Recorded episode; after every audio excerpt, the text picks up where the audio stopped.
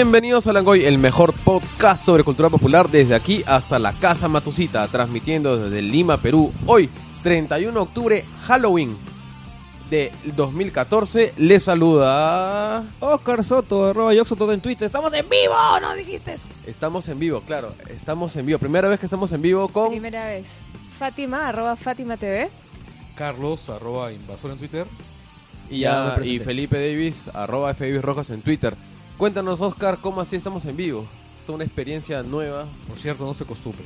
Sí, la verdad que, que pensamos que como en todo el mundo va a estar chupando, toneando, nadie nos iba a ver. Entonces dijimos, bueno, hacemos en vivo como lo- para cambiar un poquito, ¿no? Es la oportunidad perfecta porque sabemos que en realidad las cinco personas que tal vez con suerte nos vean, ya, Entonces, entonces estar borrachas a esta hora y no lo posiblemente, van a ¿no? No, y además coincidía porque ya habíamos tomado la decisión de hacer este tema. Este, y qué mejor fecha de hacerlo que el 31 de octubre, ¿no? Claro, en realidad siendo sinceros, o sea, si ya lo hacíamos después del 31 de octubre, un poco mongo, ¿no? Hablar de historias de terror y, Sí, y no, cuentos no y todo. Sí, y, y vamos a tener que hablar sobre el universo animado de DC Comics. Pero, No, esta es una historia de terror. Ah, no, es, no, es, es un monstruo. El universo cinematográfico de DC Comics es una historia de terror. Exacto, sí.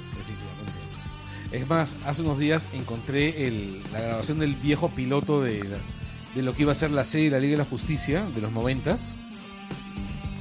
Vi el episodio y no sabía si reírme o llorar de compasión. Ah, pero eso lo, eso lo han llegado a pasar en tele, ¿ah? En- Yo he visto en Exacto. Canal 9. Sí, sí, sí. Sí, sí, lo he visto. en can- Yo, yo me enteré que existía porque la vi en televisión. Salía John Jones, ¿no? Claro, y Flash era un indigente. Malazo. Oigan, y también sería bueno decirle a la gente que ya que estamos en vivo, pueden interactuar con nosotros, comentarnos, mandar sus... Mandar sus es. comentarios, En- el, en el YouTube. Ajá, en el enlace que les hemos puesto en el Facebook, eh, al costadito en la parte derecha hay una hay una columna para que comenten, entonces lo que vayan escribiendo ahí, si es que aún me funciona la vista, voy a vamos a poder este leerlo. Y lo que los dice. comentarios más pendejos los leeremos aquí en vivo. Es más, me ¿saben qué? Lo voy que a la gente se confundirá y también va a poner sus comentarios en el post No, de- y también, del link en vivo y también lo y leeremos también lo vamos a leer y todo. No, acá estamos pues completamente conectados. Rumbo al siglo XXI. Aquí, ¿Qué pasa? el. Rumbo al siglo XXI. Claro, es una frase que todavía me acuerdo de mi infancia. Toda la infancia nosotros, me ac- ¿te acuerdas del programa Ventana al 2000? Claro. una ventana hacia el futuro. Era, era buenazo ese Claro, programa. además era una revista, una revista norteamericana de ciencias. Oye, pero y- mira, algo 2000 se llama. está está ahí está el amigo Joker de, de Wilson Podcast que nos que nos ha ¿Qué nos está diciendo? A ver. Dice, No, no leo nada. sale en Twitch nomás. No, pues pero Twitch es solo videojuegos y nos banean. no, Este, claro. Joan claro, no. Alberto Cancho Roja dice capa. ¿Qué mierda es capa? ¿Capa? No sé. ¿Dónde dice capaz? No sé. Tengo un corte de agua desde las 6, dice. se apaló, se apaló. Se, se ha confundido, ¿no? Este no es el, el streaming de la asesoría y técnica de Seapal. Pero bueno, entonces vamos a seguir Sí, sí, sí, tenemos con que nuestro... como siempre varias cosas. A ver. Ya. Primero tenemos que anunciar a nuestro querido auspiciador, auspiciador oficial, certificado en todos los niveles, McVicious, que con, su tienda, Tecno Store. Y anunció que tiene los amigos de, de Nintendo. Puta, esa vaina es Oye, lo máximo. ¿no? oye, mira, este pata acá en el Facebook, este Anderson Fortunato Ávila Sánchez, maña tiene nombre de narco. Estamos hablando del estamos sponsor, hablando de weón. nuestro sponsor. Después hablas de... No seas disperso, pues Carlos. Ya, después No volvemos a hablar de, de eso. Ya, Ya. Oye, todos se ponen medio huevones con la cámara. Sí. Ya, listo, no, ya. Dinos, háblanos sobre las increíbles cosas que nos ofrece Tecno Store. Ya nada, el, el gordo este se ha estoqueado con los amigos estos, bueno, se va a estoquear porque todavía no salen, este, que son estos aparatitos, estos muñequitos de que funcionan este con chip NFC. Como un tamagotchi. ¿Cómo te Tamagotchi? Este, sirven- o sea, son como personajes que tú vas a levelear en los juegos. Un en el tamagotchi. Un tamagotchi. ¿ya? Pero son muñecos de Ah. colección bien bonitos, bien bonitos. Sí, sí, he visto esos muñequitos este, en revistas. Sí, No, este, internet, claro en que las fotos están bien bonitas, pero al parecer en la vida real no son tan bonitas. Pero igual son No objetos le el negocio. Y pues, para los. No, pues hay que decirle la verdad porque acá no se venden los tweets. Acá no- Ya, entonces tal vez no están acá como la foto, pero cómprenlos, cómprenlos, carajo, cómprenlos. Sí, porque nos han apoyado. No, no, no, pero cómprenlos en, serio, Tecno Store, o si serio, no, sí, el, vamos y sacamos. El Nintendero lo ha comprado sí o sí. Y bueno, Sí, es cierto, los este. Nintendo no tienen mucha capacidad crítica, ¿no? Oye, no hemos cantado en vivo esta vez el Claro. jingle de Vamos a cantar. Por favor, Ya. no. Ya. Uno, dos, tres. McVicious, todos me dicen que soy McVicious, Así es como me ven. Listo. Y ahora Este, lo vieron en vivo. Eh, a ver, ¿qué más dice ahí? Como siempre, no se olviden entrar al Facebook, no se olviden entrar a langoy.utero.p, que estamos, este, aparte de los posts del podcast, estamos también escribiendo algunos artículos de, de cultura popular, como el que hizo Carlos Berteman hace un par de días, que era sobre... Un eh, webcomic sobre questionable Ah, sí, content. content. Question- questionable content. Ya nos pueden seguir en el iBoots, nos pueden seguir en el útero, nos pueden seguir en iTunes. Nuestra cuenta en Twitter, arroba el guion abajo langoy.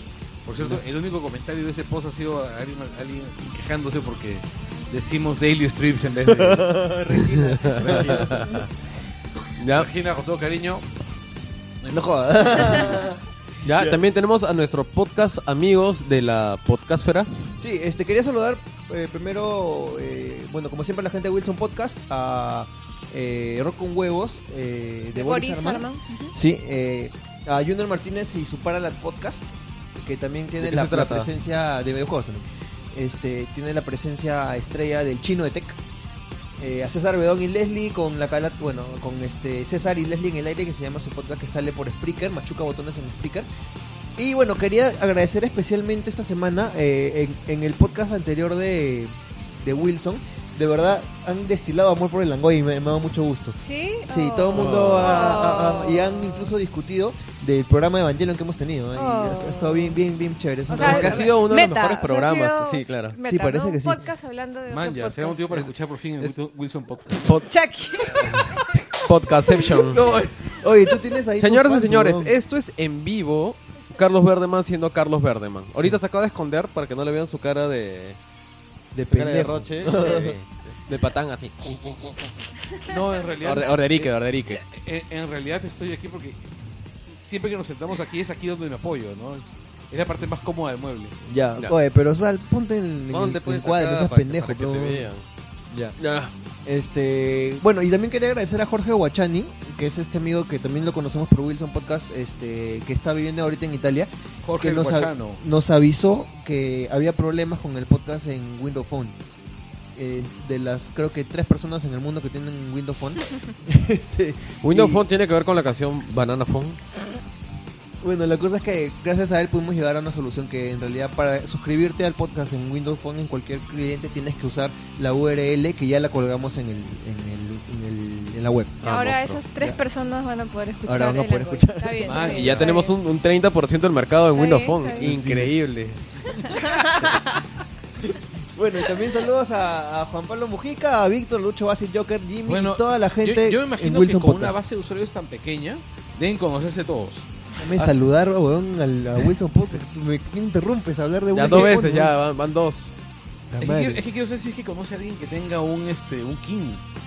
Un qui- Está- cállate. ¿Quién Ya. es esa banda de rock eso que cantaba? Everybody change. Ya bueno, lo que decía era que saludos a Juan Pablo Mujica, a Víctor, a Lucho, a Acid, a Joker, a Jimmy y a todos en Wilson Podcast, eh, porque de verdad me, me da mucho gusto este. Igual haber- tenemos un programa pendiente. Sí, sí, sí, sí, también lo han, lo han- lo han dicho ellos y tenemos que ver cómo Sí, solucionamos ese no, problema. además creo que va a tener que ser coger, coger un sábado así en un punto neutral de la ciudad, llevar galones de café porque esa vaina va a durar mucho. Pero súper buena onda en todo caso los chicos. son Saludos Sí, a muchas, ellos. muchas gracias, muchas gracias. Saludos, amigos también de Wilson. Ustedes saben que soy recontra fan de Wilson Podcast y toda la semana lo escucho. Sobre todo mi esposa que me, me asesina si es que no lo escucho con ella. ¿no? Si lo escucho solo me destruye. Eh, nada, eh, vamos con los facepalm de la semana.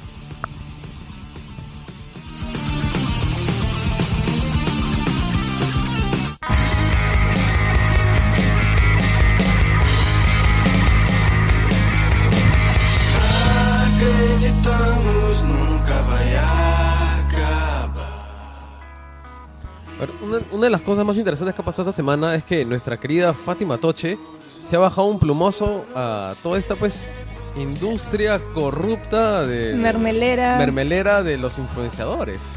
bueno, Nunca me ha gustado hacer este cherry de, de mi columna, pero yo todos los domingos tengo una columna de opinión en, en Diario Exitosa. Este, y ahí escribo literalmente lo que me da la gana, ¿no? Ni el, ni el editor del diario, ni mi jefe, ni mi familia, nadie se mete con lo que yo. Solo lo consulto con mi almohada y por ahí de vez en cuando con mi marido que, que me da algunos consejos Que sobre la el, columna. el check, ¿no? El check ahí. Exacto, pero bueno, yo ya hace, hace un tiempo había visto esta práctica de comprar eh, tweets, digamos. a- Que es una práctica antiquísima, ¿no? Sí, bueno, pero con fuerza se está dando recientemente. Entonces, hecho, empresas las marcas, las agencias digitales contratan a, llamados influenciadores y les pagan para que promocionen un producto que incluso ni siquiera salió al mercado, no sabemos si se los han dado a probar y están dando una opinión sincera o es simplemente el bill metal, ¿no?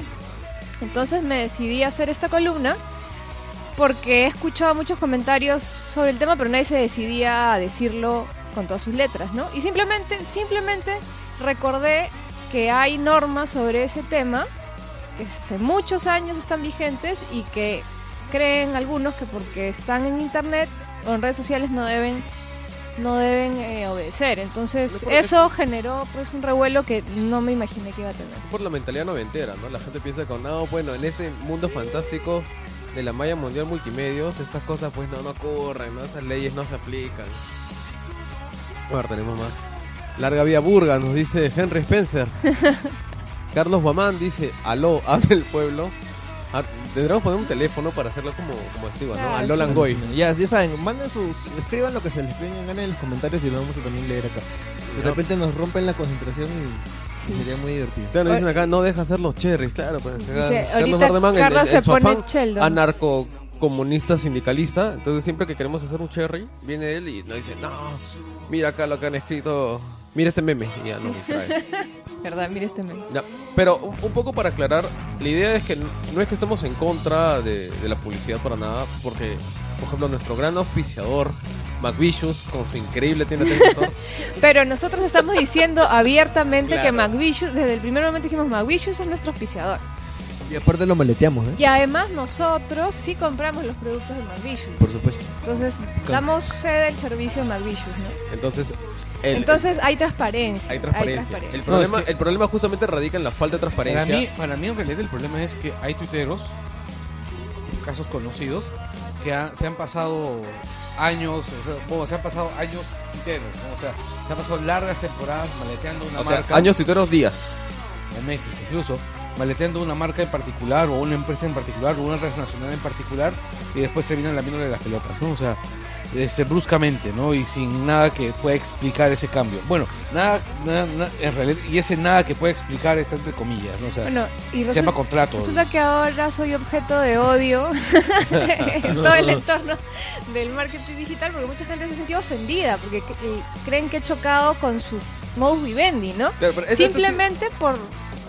Ni siquiera me pronuncié sobre lo que yo realmente pienso sobre, sobre ese tipo de prácticas publicitarias. Que si me pronuncio sobre lo que pienso, ahí te sí sin ya-. Simplemente fue un enfoque Vamos a ver por la ventana unos puntitos rojos que aparecen Sí, ahí. en la- en la simplemente frente, fue un alguien me quiere este meter a un hoyón de café hirviente. me quiere matar por esto, pero yo solamente tuve un enfoque jurídico y no me metí a dar mi concepto ético del tema, ¿no? Bueno, fue un tema del que se pica pierde, ¿no? Porque en realidad, como tú lo dijiste, se refiere a una instancia bien específica que es esto de hacer publicidad sin decir que estás haciendo publicidad y de productos que ni siquiera han salido al mercado a veces. Entonces que ya, ya hay leyes al respecto. Claro.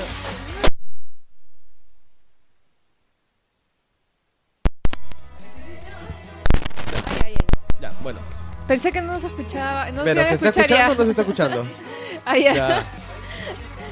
Ah, ya, entonces Ah, se escucharon En todas las realidad es un, maldiciones que hemos creepypasta. lanzado. Sí, es sí. un creepypasta esto. En realidad estamos viviendo en, en pleno creepypasta.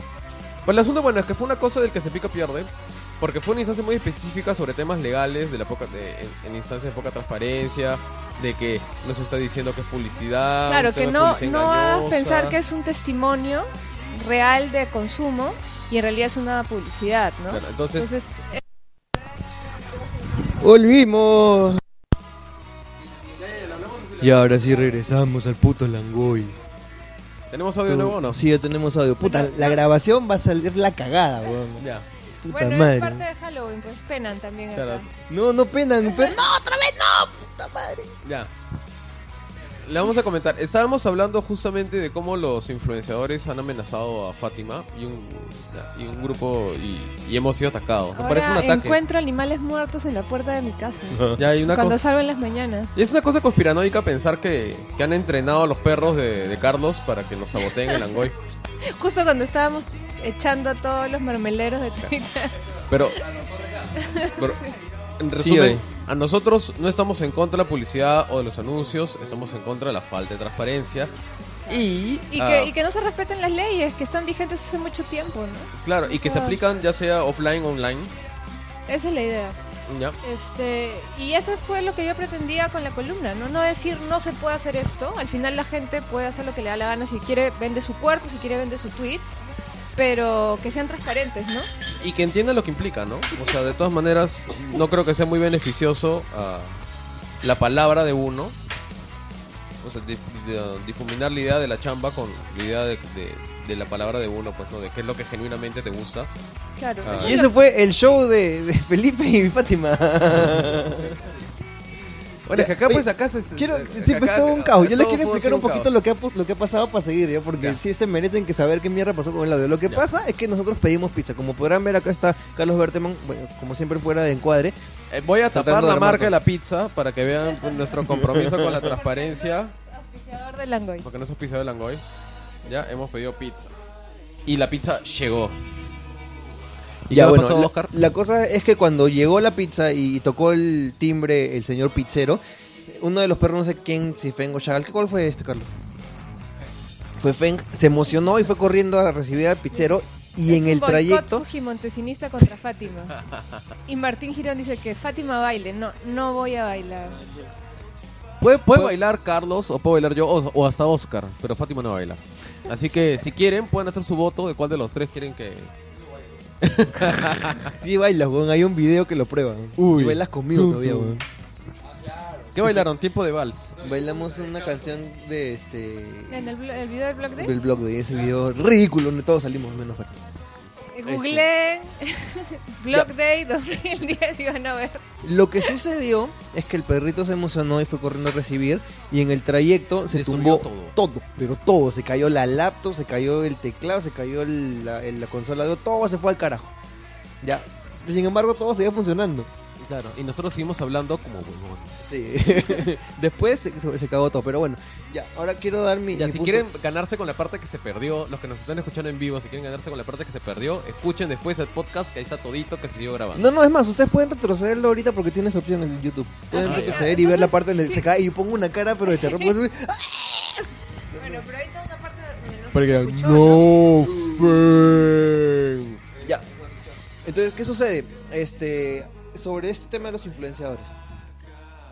Me parece que subestimas a la gente si es que tratas de, de indicar de que o sea, porque alguien tenga un culo de seguidores, este, porque diga puta qué rico es este es esta harina Blancaflor, este, la gente va a creer que realmente eso es bueno porque lo dice un huevón que tiene un culo de seguidores o que tú sigues. Yo, yo le creería eso, ponte a, alguien que se dedique a hacer, a hacer queques, no sé, una repostera, una pastelera, algo así, ¿no? Este, pero no sé, pues si viene una chica que es, no sé, fashion blogger y me dice qué ricos son los queques de... No, iba, iba, iba a dar un ejemplo con Carlos Verdeman, pero en realidad es un hipster de la comida. O sea, él sí me la creo diciendo, qué rico esta marca de harina, ¿no? Porque Sí, es una harina turca. traída de Singapur, este, farmeada por este alienígenas. Porque es una harina turca que, que la, solo la cultivan pues, pequeños niños ciegos. Ya, y que seleccionan las mejores semillas, ¿no? Con, sus, Con los pies, Con, con los con los pies. No, a mí También me parece botar otra vez el una- perro el... Me parece una práctica facilista, que como tú dices, subestima al, al consumidor. Es facilista porque no generas, o sea, no confía, da- dan a entender que no confían en su producto. A O ver, si mi- tienes que pagar para que alguien que diga, diga que le gusta, es que no confías en que si le mandas el producto va a decir algo bueno. En realidad, la cosa fu- yo, lo- yo lo veo por otro lado.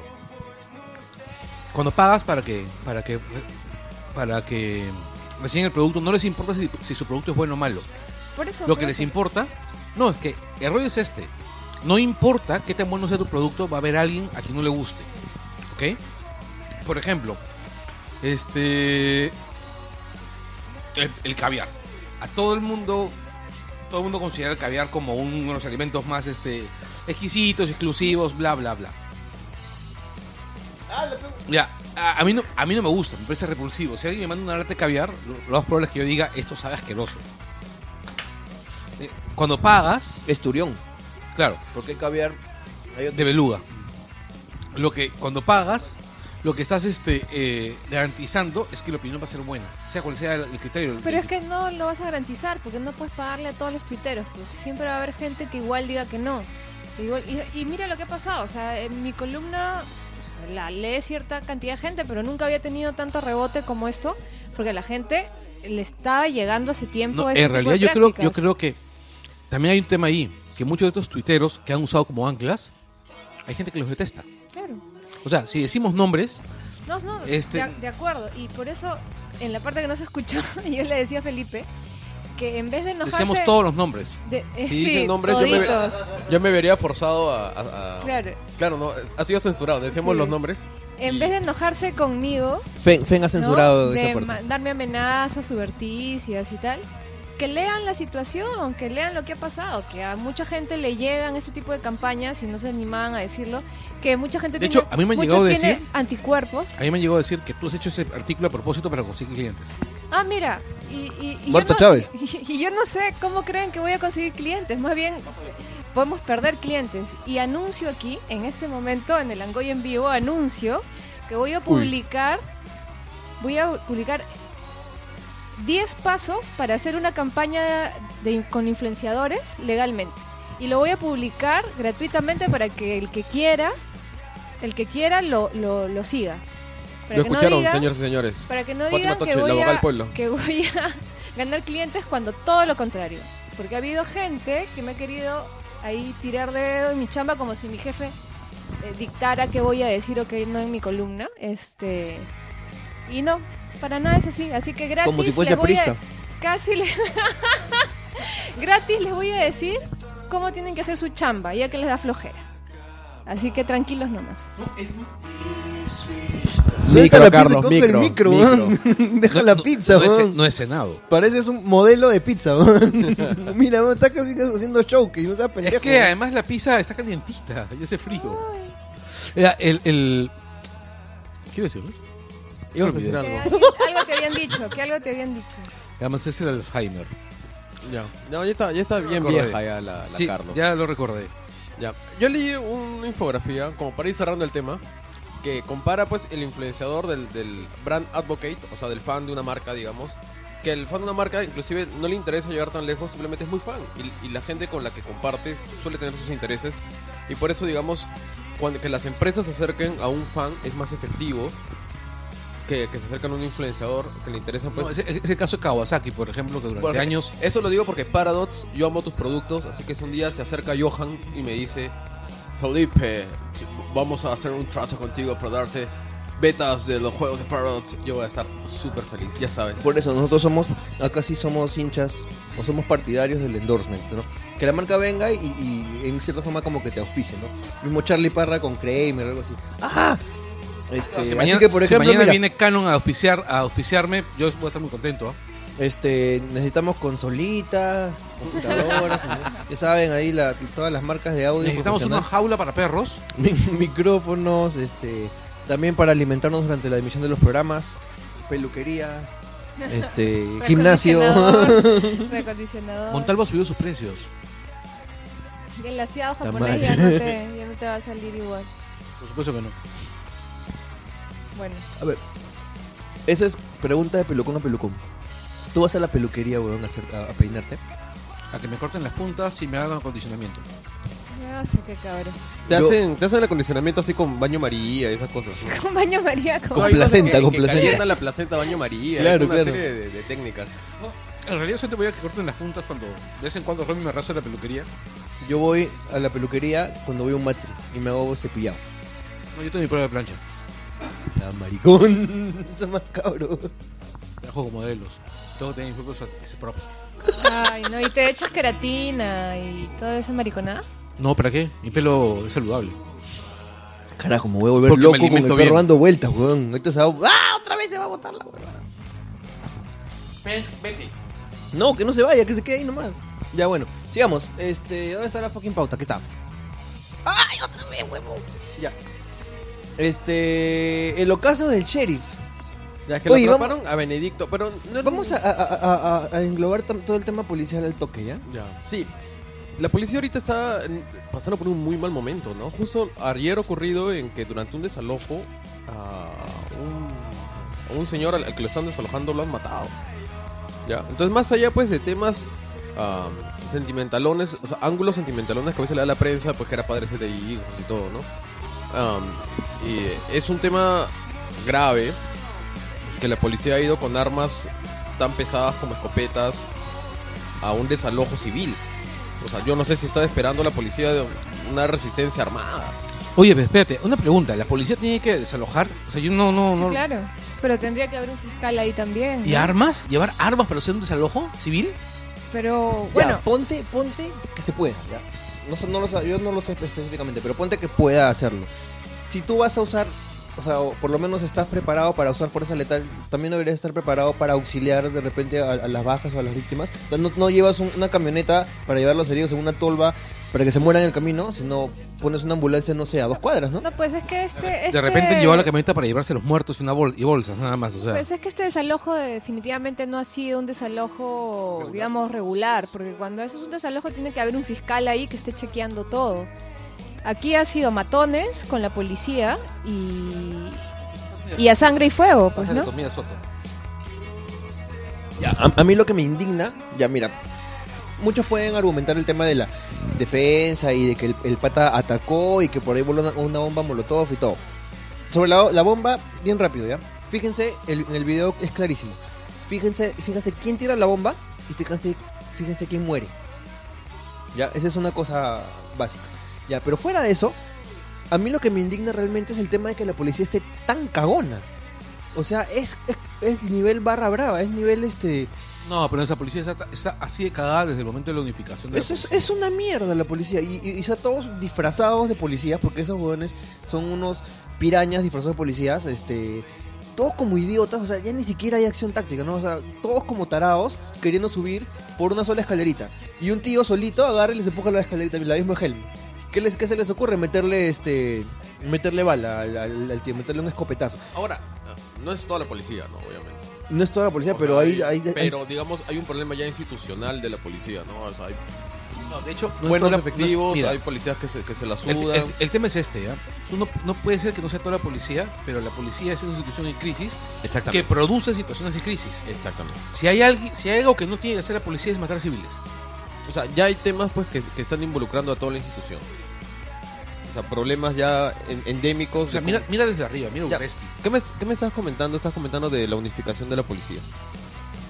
Lo que voy es, cuando estaban separadas en civil y republicana, algo, algo más de orden había, porque había div- división de funciones. Cuando han unido a la Policía Nacional del Perú, se han encontrado con un monstruo gigantesco y nunca han encontrado a alguien con un ápice de capacidad para manejar ese monstruo. Es un tema de corrupción ahí, este, es un secreto a voces que, que hay algunos policías a los que tú puedes contratar, contratar para hacer desalojos, así como contratas a matones, contratas a policías para hacer desalojos. sí, y dicen que hasta Orellana estaba metido en, en este la mafia de los en la, desalojos. en la mafia de los desal- desalojos. Él movilizaba a, a la policía a los lugares donde hacían los desalojos. Miren, está, la gente está comentando. Este, a ver, Kevin Villanueva dice, fueron perdigones, los antimotines los usan. El tema es que ha sido un exceso por parte del efectivo policial, es un crimen de brutalidad, porque no había necesidad de rematar a un herido. La verdad, y si nos, queda- nos pegamos a marca la ley, no, tampoco es un crimen, porque están exentos ahora los policías de, de este, responsabilidad cuando matan a alguien en una intervención. No, no, pero no es así tan general. ¿No es tan general? No, no es tan A ver, general. explica. No es tan general. No, no es tan general. Tiene que haber algún tipo de, de proporcionalidad pues, O sea, en el uso de la no fuerza. Conoces, no, no conoces la norma. Eso es. ¿Cómo? No está familiarizada con esa norma. Con la que recientemente sacaron. Sí, sí, la discutimos con Oscar en su momento. Sí, sí. No, no es abierto que cualquier policía puede salir a matar a la calle, ¿no? No, tiene que haber ¿Cuáles son los- proporcionalidad. No, no, no tengo la norma o sea, grabada en la mente, pero habían unos criterios de, por- de proporcionalidad, por lo menos. Ok. Sí. No, el problema es aquí es que el tipo ni siquiera dejaban que lo Auxiliar. que lo auxiliaran, eso es lo grave. No, en realidad yo he visto esta- esto ayer y me. O sea, yo he visto el video. No debía haberlo visto, me he quedado mal viendo esa vaina. o sea. Sí, es bien chocante, es, es, es terrible. Es gráfico el video. No solo de que sea gráfico, es triste. Es muy triste. O sea, ver cómo se muere una persona eh, en televisión y además ver que el, el el cuerpo organizado de gente que se supone que te cuida es el responsable de esa muerte, es aterrador. O sea, demuestra pues, qué tan caos estamos. Ahora, hay, sí. hay problemas ya internacionales con la policía, ¿no? O sea, hay un problema de militarización o, o de aumento de violencia en la policía que afecta tanto aquí como a Estados Unidos. O sea, ya es conocido Bueno, el caso de eh, lo que pasó en Ferguson. En No. Estados Unidos la policía tiene, tiene una actitud realmente brutal desde hace décadas. No, pero eso de la militarización. es reciente, pues, ¿no? Este, al único que le puede parecer eso razonable es al idiota de Philip. No, también a Mariate también a. Me imagino que también el nuevo director del comercio. O sea, o A Canelo. O sea, los militares americanos han criticado a la policía porque dicen tienen armas y no tienen la preparación para manejar esas armas. Por supuesto. Mira, yo, tengo, yo tengo un amigo que es infante, que ha sido infante de marina. Se ha dado de baja hace unos años. Y una vez yo le pregunté cómo era manejar uno de esos rifles de asalto. Y me dice que es bien complicado porque tienes que estar preparado. Porque dice que en un segundo tú puedes partir una persona en dos.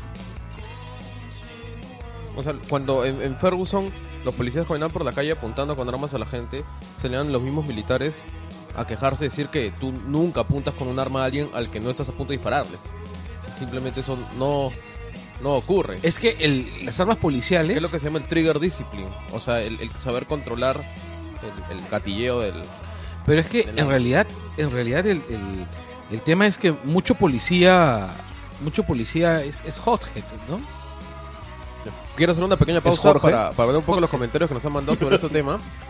Ya, ah, nos preguntan si Urresti dijo algo sobre este asunto. Creo que ni mierda, ¿no? Me La- parece que todavía no se ha manifestado. un- este, Seguro los Pérez quería Guadalupe, creo que es el seguro que... los quería matar- mandar al Brian.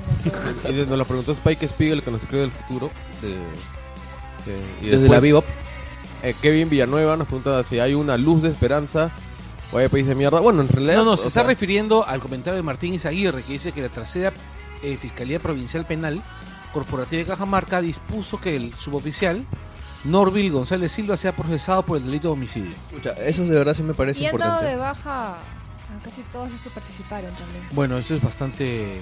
O sea, Es lo mínimo, es lo mínimo. Usted- No, este- pero, eso es pero ahora, no solamente es, es una- Claro. un tema de los policías, sino ya temas institucionales. Es un tema ¿no? institucional, sí, definitivamente. Sí. O sea, La a- sanción- a veces hay que entender que, que los policías van a misiones. En ese caso, como vemos, es, es complicado porque parece un desalojo no muy regular. Pero a veces van a misiones con pocas armas, sin protección adecuada. Y, y es entendible con una situación tan tensa y son Pero ahí se veía claramente que los tombos no, estaban sí, Miss- disfrazados. El hígado, pues. ¿Ah? El hígado. Ah, ok. ¿Qué? El hígado de Marita. Ah. Napalm. Ya, bueno, no hablemos No, de... no sé, no sé quién es ese. no hablemos Ah, de... mira, es... Ya. No vale Bueno, la pena. ya, Sí, next. ya, ya. Este, ¿y en lo caso de Sherry van a hablar de Benedicto o? No, Mira, bueno, un momento no se la que- merece en realidad. No se merece el tiempo O sea, que podemos es- gastar en el Claro, es una lástima pues que la persona que, que desarticuló A Sendero. a Sendero haya Yo caído en una red de a mí me parece que, que fue un No, a mí me gran parece- papel en ese A mí me momento. hizo que, claro, lo que ocurre es. El tío la hizo linda con Sendero, pero. Pero también cayó mal, pues, ¿no? Sí. Bueno, ¿cómo, era la, ¿cómo decía la película? Este, No. vive lo suficiente, la banda- No, mueres como héroe o vive lo suficiente para volverte el Villano. villano. Eso es lo que pasó con Benedicto Jiménez y de verdad qué pena porque pudo haber sido recordado ah, este históricamente pues como el hombre que, que dio el primer paso para desarticular a Sendero Luminoso. El no, paso en más realidad- importante. No, fue el hombre que dio el paso, claro, el, el que Paso clave. posibilitó, claro, el que armó toda la estrategia. Bueno, entonces con eso terminamos el Facebook de la semana Y entramos a las noticias. que no sé dónde mierda está. No. Ah, pero las noticias son bien claras. Lo Espérate, primero es. que cambiar de música. pues. Un ratito, un ratito, un ratito. Estoy emocionado porque la, la- la noticia más importante. Pe- pero- Acreditamos nunca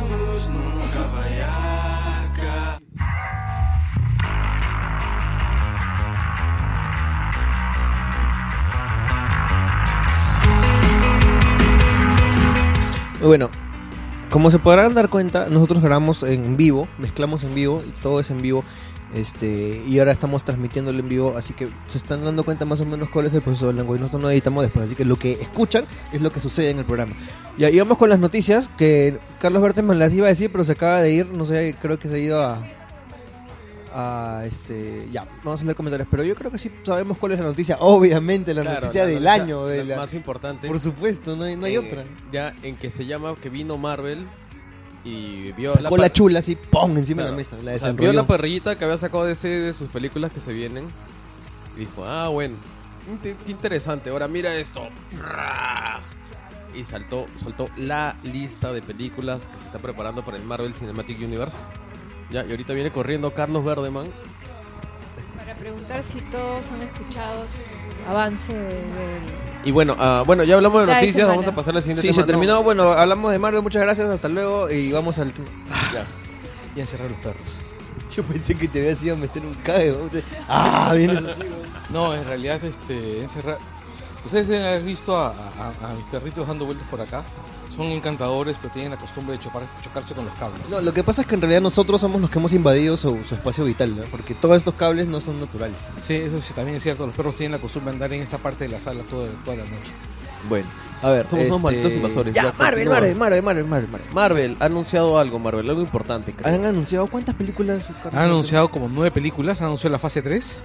la fase 3 que van a hacer un chupo de películas más. Bueno, en realidad lo que han hecho es, eh, se han parado al costado de la mesa y han sacado la chula y la han puesto encima. Eso es lo que yo acabo de decir. Este, el- claro, lo que han dicho es, esto es lo que vamos a hacer. Ustedes ya vean cómo, vean cómo van a acomodar sus blockbusters ahí en medio. A ver si es que encuentran una manera. Pero en, re- en realidad buena gente porque están avisando, ¿no? Como diciendo, por si acaso, huevones, ah, miren lo que vamos a sacar. En realidad, en realidad, yo pienso que eso es más intimidante que no avisar. pero es una cosa increíble. Es una jugada Es que arriesgada, voy a- pero... Pero Voy una a- respuesta voy a que buscar tenía que la- hacer la DC, pues, ¿no? Bueno, ellos ya habían sacado su cronograma, ya habían anunciado, por ejemplo, este Superman 2 para el 2017, el próximo año sale la sale Batman vs Superman, la Liga de la Justicia para el 2018. El- o sea, habían anunciado una, una habían anunciado ¿Está como- anunciada la Liga de la Justicia? Sí, está anunciado. Como, como nueve películas ha anunciado DC. El gran problema es este, o sea, eh, DC ha anunciado un cronograma de películas A los que nadie les interesa. Exacto, ¿por qué? Porque la, pe- la película con la que inauguró su universo es una basura. O sea, el... Oye, Man, Man of Steel, yo nunca me voy a cansar de decirlo, es una comedia involuntaria, pero es una comedia divertida. O sea, yo no sé si puede construirse un universo superheroico al respecto. Ahí están los anuncios. Claro, Ahora, bueno, ahí tenemos los anuncios de Marvel Son en una pelas. pantalla que ustedes, queridos amigos que nos escuchan, Lo vieron primero en el. claro, ¿los, ¿lo están viendo ahorita? ¿Lo estamos proyectando esto? No, no estamos. No estamos Ah, ya bueno. Eh, Ya bueno. Pero lo compartimos de Langoy. O sea, si ahorita tabean, entran a Facebook y buscan así en el historial de cosas de Langoy y van a encontrar la pantalla. Ya, son ver. 10 películas. en Capitán realidad. América Civil War. Civil War. Ya. Que parece que va a coger los pedacitos que van a- de, de lo que. La parte Era- más política, en realidad. No, Ahora, no, pero. hay, hay o sea, gente, hay gente, un- perdón, hay gente que sí irritado porque dicen no le van a hacer justicia a Como Civil. War y todo. Y es obvio que no. O sea, es obvio que no le van a hacer justicia, pues porque uno, el universo cinemático de Marvel es No es mucho más limitado que el universo de los cómics. no, y no es tan oscuro. No hay, uno, no es tan oscuro. Dos, no hay tantos héroes. Y tres, el rollo y la identidad secreta es, es casi inexistente. es inexistente. Entonces, yo no creo que, que va a ser minimizado el tema. Básicamente, una, una película donde se pelea Iron Man con Capitán Capitán, América por X. Y en la misma película se va a resolver. O sea, comienza y van a terminar abrazándose. Yo no creo, ¿ah? Porque Yo no- yo no creo que pienso se resuelva yo- ahí. Yo pienso que esto va, va, va- o sea, va a recoger el, el cagadón en lo que va a terminar Ultron. Ya, porque yo asumo que van a terminar todos peleados hasta el culo. De hecho, en el, en el tráiler se ven peleazos. Sí, este, incluso Thor lo levanta del cogote a, a Tony Stark. No, y se ve a Hulk hecho mierda. Ya, y este, nos, nos va. A mí lo, lo que, lo que me parece, ¿no? Capitán América Civil War nos va a dejar también una, una situación media complicada que va a dar pie a que, a que, a que se estén este a, que se enfoquen en otros aspectos del universo Marvel que no habían tocado hasta ahora, que Ahora, es lo ahora. que viene. Carlos, explícanos un poco. Yo, que no soy un Marvelita, no estoy familiarizado con Ultron. Y encima, ni siquiera le están. En otras películas no, no han puesto adelantos, ni han presentado a su creador. O sea, casi no hay nada que, Bueno, que nos prepare para la llegada de Ultron. ¿Qué es Ultron? ¿Qué hace? ¿Por qué es tan temido en el universo Marvel? Cuéntanos brevemente. ya, Ultron es creación de Hank Pym, que es el hombre hormiga, Que hasta ahora no sale tampoco. que todavía no sale. En la Acá, acá parece que va a ser de creación de Va a Tony ser Stark. Stark. Va a ser de creación de Stark. Este, en realidad, este, Ultron es una mezcla entre Terminator, HAL 9000 y una armadura de Iron. Es que creo que así lo van a plantear aquí, ¿no? Como que uno de, una No, de sí. las armaduras que, que quedó luego determinada la, Bueno, de hecho, de hecho la en última uno, Iron Man. En, en uno de los, este, en, uno, en una saga del ongoing de, de Iron Man, Ultron, convertido en una pieza de software, se, se posiciona dentro de una armadura de, de Iron Man. Y de hecho se enamora de Stark. Y, eh, ¿Quién? Ultron. Qué creepy. ¿Así, Ultron? O sea, el, el rollo con Ultron es que dice, Tony, te quiero lo que dentro". pasa es esto, Ultron es un robot creado por Pym con los patrones de, con los patrones cerebrales de él. Claro. Y después, este, ¿cómo se llama? Usan los patrones cerebrales de Wonder Man también, este, en algún momento. La cosa es que Ul- Ultron es un enemigo bastante clásico de, de los Vengadores y es realmente temible. ¿ya? Porque Exacto. es- suel- él suele poner a los Vengadores en situaciones en las que en, el- en los capítulos medios de las sagas sueles decir, ¿cómo chucha van a arreglar esta huevada? Claro, porque, Porque eh, no es alguien a que puedas este, ganarle de un zapatazo, pues no, de un martillazo. porque es extremadamente poderoso, porque es prácticamente inmortal. ¿Recuerdas el episodio, recuerdas esa serie donde salió un Ultron bueno? Uno de los hijos, una de las encarnaciones de Ultron, Ultron Desarrolla bueno un sentido la- moral. La, visión.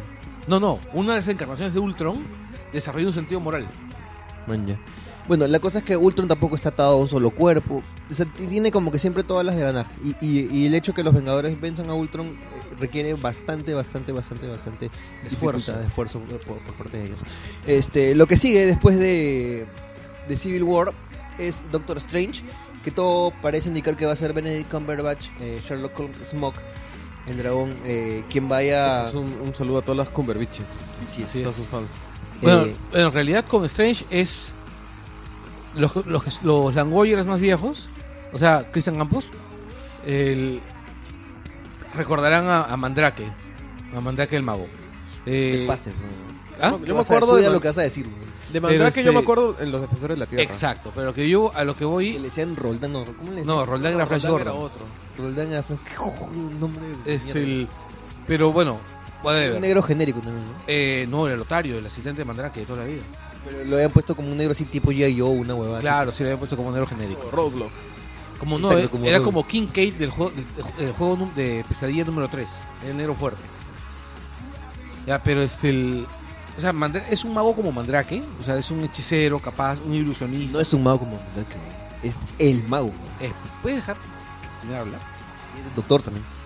Claro, es un cirujano que pierde, pierde el dominio de sus manos por un accidente y se mete en las altas oscuras. Él era el chuculum. Mientras que estaba manejando, se confundió de palanca, se confundió de palanca de cambios y perdió el control. El Mandrake, no sé cómo lo irán a afrontar para el MCU. Me imagino que va a ser una cosa una cosa más parecida a lo que hemos visto con Loki, ¿no? Mandrake ha dicho Doctor Strange. pero- Ah, perdón, Doctor Strange. Uh. Y este, el- imagino que lo van a simplificar un montón. O sea, no sé si es que mencionarán, por ejemplo, el ojo de Agamotto o las... No las pueden no mencionar el ojo de Agamotto, güey. Ahí sí me tiro por la ventana. Como no hagas el ojo de Agamotto, güey. Porque el ojo de Agamotto es una saga largaza. No, güey. pues, pero igual lo mencionan porque este es el origen pues, de los poderes de este pelotudo. No, no se le dije necesariamente el ojo de Agamotto. Ya, bueno. Pero este, el- no sé si, saldrá Wong. Tiene que salir Wong, pero no te pases. Si no, Pucha. Metro, Plaza en, Vea. en el, en, en el universo de corrección política del cine de Marvelita, lo más probable es que Wong sea, este, ¿cómo se llama? O sea, una, una negra lesbiana, Exacto, musulmana. exacto, sí, como la nueva Miss Marvel. Oye, la nueva Miss Marvel es lo máximo. Es. Capitán Marvel. No es ya no es Miss Marvel, eres Capitán. No, no, no, me hablo de la chibola, la Ah, Miss claro, Mar- la la chibola. Miss Marvel musulmana. Que si no la están leyendo, léanlo, está de la puta madre, es lo más parecido que van a encontrar a un punto medio entre Hora de Aventura y un cómic de Marvel común y corriente. Kevin Villanueva dice, es mucho pedir que en adelante no haya spoilers. Este... No. No, en realidad no va a haber spoilers porque las películas no salen, pero ¿qué mierda vamos a spoilear? Todavía no No las hemos hemos visto. visto y no nos han pagado para decir que son buenas. Ya, sigue Guardianes de la Galaxia 2 que va a ser dirigida por James Gunn también, así que parece, todo parece indicar que va a ser una gran película, eso va a salir en el 2017. Sí. Imagino es- que aparecerá el, el Oso Meets volumen 2. Si es un poquito como la primera, va a ser una gran película. Así es. Este... O por lo menos va a ser muy divertida. Ahora, lo que de todas maneras tenía que haber era una Thor Ragnarok. No podría haber un cierre para, para Thor que no sea Ragnarok. Ahora, de nuevo, como no soy Marvelita, Ragnarok es más o menos que se va toda la shit en Asgard Sí. y, y terminan mudándose a la Tierra todos los, los, Lo que los pasa- asgardianos. Ese es el Ragnarok de, de la mitología nórdica, Nórdica. ¿no? Este, que todo se va a la chota y vuelve a comenzar. Así es. Entonces, este... decían en el reboot. el- lo- la mitología, o sea, lo- lo- el panteón asgardiano Es cíclico. regularmente se va al carajo y vuelve a regresar. Por eso hablan del Uruburos, pues, ¿no? Del- de la serpiente que se come Sí, su cola. este, Uru, y, no, uru. y no es un este no es un spoiler, o sea, toda la, mit- la mitología nórdica está configurada desde el año 1000 Hace más 2000 o años, menos. 1000, 1100. Creo- o sea, las Islas Orcadas, ¿de cuándo es el texto? 700. Sí, por ahí, antes Beowulf. de 600 Sí. y tantos. El Entonces, anillo de más o los menos, Nibelungos. desde la edición de las Islas Orcadas, o sea, Bolsón ya no es casado. spoiler. Más de, más, de, más, de, más de mil años no es spoiler. es cierto. Ya. Este, Black Panther, eso también me afana mucho porque el actor, no me acuerdo cómo se llama, el, Sa- el San Borja, este, ha hecho de Jackie Robinson. Jackie Robinson, para los que no les gusta el béisbol, es el primer beisbolista negro en jugar en ligas mayores. Porque antes había liga para negros, Claro, la Negro League. la Negro League. Este, y también ha hecho de James Brown en un, en un biopic que también quiero ver, que ya se va a estrenar dentro de poco, Ah, que también pinta bastante bien. ¿ah? Eh, este compadrito Estos chicos ser- de Motown han, de, de- de esos músicos de Motown han hecho buenas películas. Sí. Pero James Brown creo que no era Motown, ¿no? Este, podremos, podremos este, chequearlo después. Este, Black Panther, la historia de T'Challa, el, el rey de Wakanda, que es la manera de Marvel afrontar eh, el tema de las libertades civiles y de hacer un personaje muy, muy, muy interesante y nada condescendiente, este, que represente una ¿De minoría. ¿Quién es? Yo no soy muy fan, de- no soy muy fan de, de Black Panther. Kirby, Kirby y, y Lee. Apareció primero en un, en un este Fantastic, Fantastic Four. Ahora, ah, Wakanda es el lugar de donde viene la El mayoría vibranium. del metal Del Vibranium. del el vibranium, vibranium. ¿no? El Wakanda metal es una- es un país- escudo del Capitán América. El, el- Es como Chacazulu. No, porque Chacazulu es el sur de África. O sea, el país Zulu es el sur de África. Yo sé, yo sé dónde queda. Está jodiendo, Es pero un chiste. Está mal. Ya. Ya, este. El Ahora- tema es que ya nos han adelantado algo en, en el, en el tráiler de, de la era de Ultron. Porque aparece Andy Serkis que por fin no- este, Es nos enteramos que miércoles hoy sí iba a ser. Iba a ser Claw, que Claw es un, el villano, el némesis de. el ex Luthor de, de Pantera Negra. Ahora, ah, me parece que porque en el universo cinemático de Marvel es bastante más realista, usarán países inventados porque yo siempre estoy en contra del uso de países inventados porque suele ser bastante un bastante discriminatorio y racista a veces, ¿no? En que hay Alemania, en- hay Estados Unidos, Sí, sí, hay. Francia, pero hay un se inventan un país para Oriente Medio, ¿no? Así, ¿no? Como Ira- Kandak. Ira- Iranistán, Como Kandak. claro, ¿no? Para Santa África Prisca. o para Sudamérica Santa también, Prisca. ¿no? Santa Prisca. Sí. Sí, Pero yo, Wakanda es un país para nada, este... Claro. De hecho, Wakanda es, es prácticamente Es una, una utopía potencia. científica. Sí. Es una utopía científica. Es, es la Atlántica, la Atlántida en el África. O sea, es, El, el Bueno, descubrimiento... si lo manejan así de una manera tan fantástica, entonces tal vez sí, sí- el descubrimiento lo del vibranium lleva a Wakanda a un nivel de, de desarrollo económico Ya. y tecnológico que no lo tienen ni los Estados Unidos. O sea, es realmente una potencia mu- mundial dentro, de- dentro de África. Ah, Claro. Sí, podría ser. Este, además, normalmente, normalmente esos países este, eh, ficcionales totalmente estereotipados son prerrogativa de DC, ¿no? O sea, Sí. Santa Prisca, Kandak. El- Creo que solamente sacaron a Uruguay para destruirlo en Amilion. Eh, Y, y es bastante insultante, ¿no? Porque Kandak es básicamente Egipto con otro nombre. Sí. E ignora el hecho de que Egipto, Egipto es uno de los países Irak, con, mayor Irak, cantidad de bien, población del sí. mundo. Pues. Sí, claro, no, no, o la- el- claro, lo más cercano es la Adveria, es la Adveria que es una tiranía báltica, que es una tiranía báltica donde, Es el país del Doctor Doom. Pero incluso en los, en, en algunos cómics de Cuatro Fantásticos se nota, por ejemplo, eh, destellos de cómo se llama, de intentos de rebelión, pero como el tipo lo tiene todo sojuzgado con, con hechicería y con tecnología, mala mezcla. Diego Silva dice, Wakanda es el parinacocha del universo Marvel. Tachada de rey del Carmen Alto. este, ya, bueno. ¿Qué- No, este, es cierto, después Eh, de la eh, fase eh. 3 Marvel, probablemente salga la fase 4. Ya. Tan, tan. Este, seguimos, seguimos. Después de Black Panther, este, viene Los Vengadores Infinity War. Que también nos dejó salivando porque ya es donde por fin. Ese teaser estuvo buenazo, ¿ah? Sí. Donde sale- No, en Thanos. realidad, cuando yo veo la silueta de los Guardians of the Galaxy, es- además en la escena más paja de the Guardians of the Galaxy, este, Cuidado con el spoiler, ¿eh? Vean el trailer y no jodan. No, no, no, cuidado con el Este, el, el- juntos ahí, o sea, significa que vamos a tener a los Avengers, O sea, vamos a tener al Capitán América y a Peter Quill en la misma En el batalla, en el ¿no? mismo encuadre.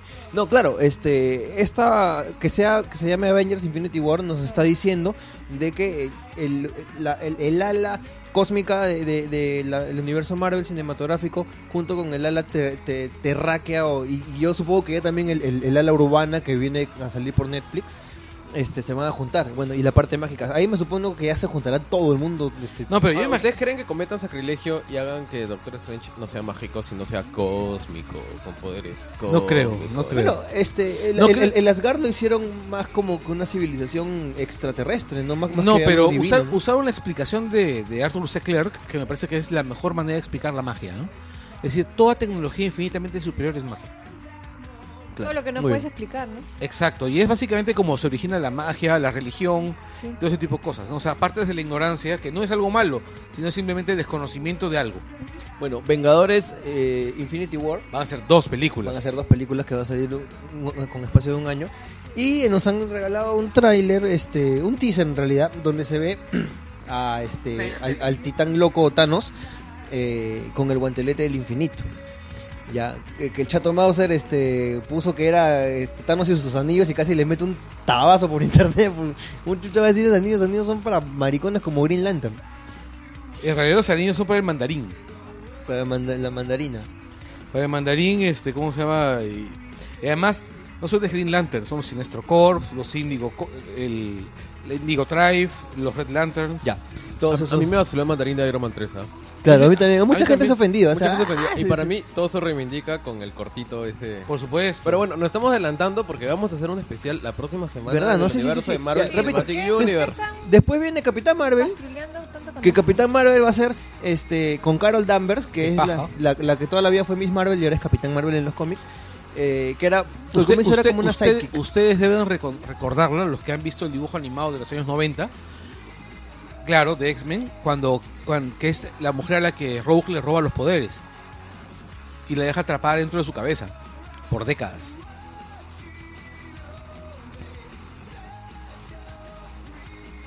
Hablen pues, carajo, porque estoy sirviendo y que me, me miran a mí.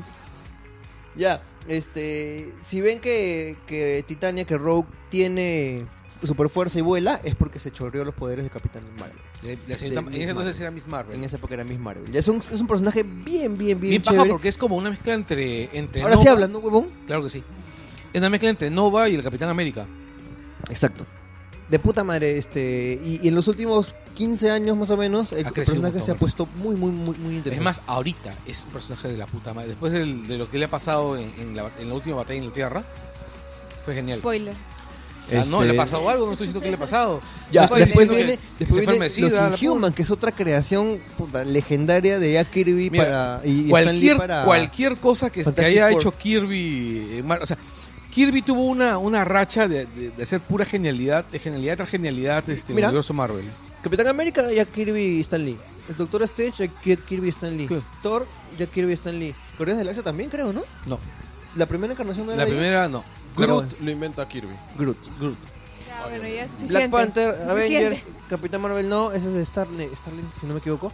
Este Inhumans Kirby y cierra la fase 3 con Avengers Infinity War. Ahora que hablas Y de ahí Groot, vamos todos de a la se mierda. va a ver eh, 2019. en, este, la mecha entre Hulk y Groot. Pucha, eso sería. Mierda. Puta, Pucha, pobre eso Groot. va a ser- No, si Groot es Puta, una la fuerza veo, veo a la gente haciendo barra en el cine, mitad por Groot, mitad por Hulk. Después la gente del cine se saca la miércoles. ¿ah? No, pero- no. No además otro detalle o sea Hulk es, es, es violento es bruto pero no es malintencionado es, Y, y Groot es la cosa más dulce que hay. Pero no, pero sí Pero cuando entra en Rage, Pero sí, sí es malintencionado. O sea, vainas como meter ramas dentro de la nariz y crecer dentro de la. O sea, esa vaina es cruel. O sea, sí, sí. No hemos Es que- es que spoileado nada es- por si es- acaso, ¿eh? no hemos Es una nada. fuerza de naturaleza, pues, ¿no? Que puede ser. y naturaleza es Hulk cruel. es una fuerza naturaleza. En el universo Mar- Marvel, las empresas se aseguran contra Hulk. No, Hulk es, en términos legales gringos, un acto de Dios. ya nos cagaste. Pero no. claro, lo que pasa es de que hay un término legal de que aseguras cosas contra un acto de Dios y eso incluye cosas de la naturaleza, Hulk. pero también, por ejemplo, un ataque terrorista o ese tipo de cosas. ¿Saben que Hulk en el universo Marvel es el, ser más poderoso ¿no? de, de todo el universo Marvel? No hay nada que le saque el Hulk. No, en realidad, este, el- No, sí, los, los entes co- cósmicos. los. Celestials, Hulk le pega. A todos. Si se juntan, por ahí que le hacen la cagada y lo... lo- lo A ver, meten. a Galactus, ¿le gana a Galactus? Te apuesto que si lo mechan le gana. no, no lo puede ganar Galactus. pues, Sí, le puede Galactus ganar es, el Galactus. universo, es, es, es, este, la entropía encarnada. Le gana a Galactus. Mira, Sí, Galactus le te lo voy a explicar Hulk. científicamente. Tú no le puedes ganar, Adiós. no le puedes ganar a las leyes de la física. güey. Galactus Hulk le gana, es la pues, encarnación de la entropía. Hulk le gana, weón. No, pues no seas pajero. Ya bueno, salimos de esto porque ese es el próximo programa. Christian Sherton, Sherton nos dice, ahora sí hay spoiler. No, No hay spoiler, no hay spoiler. Mira, pero acá en el chat han soltado un spoiler. No. Bueno, hace como 35 años también no sean pendejos, ¿ah? El del eh, Capitán Marvel, el intro debe ser con ella. ah, yo tenía por ahí el cómic, este, la Muy, muerte. muy bueno. Sí. Es un clásico del cómic. Y bueno, tampoco se spoiler porque se llama La muerte del Capitán Marvel, el puto cómic. Claro, como la, como la muerte de Wolverine. ¿no? Sí, madre. Ya, bueno, que por sigamos. cierto es una basura. ¿eh? Sigamos, sigamos, sigamos, sigamos. Ya, Ah, ya, tema ya de viene. fondo, el tema- El tema de fondo. Espérate, ahora voy a buscar la canción porque no tengo nada escogido, cabrón.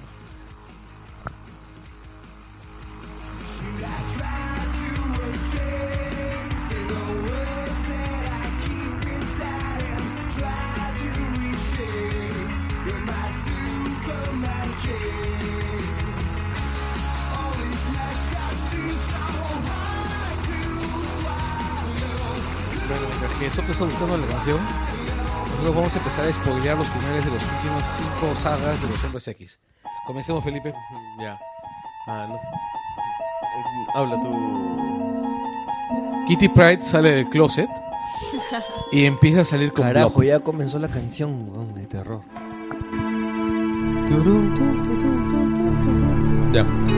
Lo que pasa es que acá no tenemos ah, nuestro, nuestro querido feedback de música, así que no tenemos la menor idea qué Ah, ha ¿no? puesto, Ah, ¿verdad? Pues. de qué ha puesto Oscar. Entonces, tal vez está sonando ¿Verdad? Yo una, un- una, una, bach- una bachata está sonando y nosotros pensando que estamos con una canción de terror.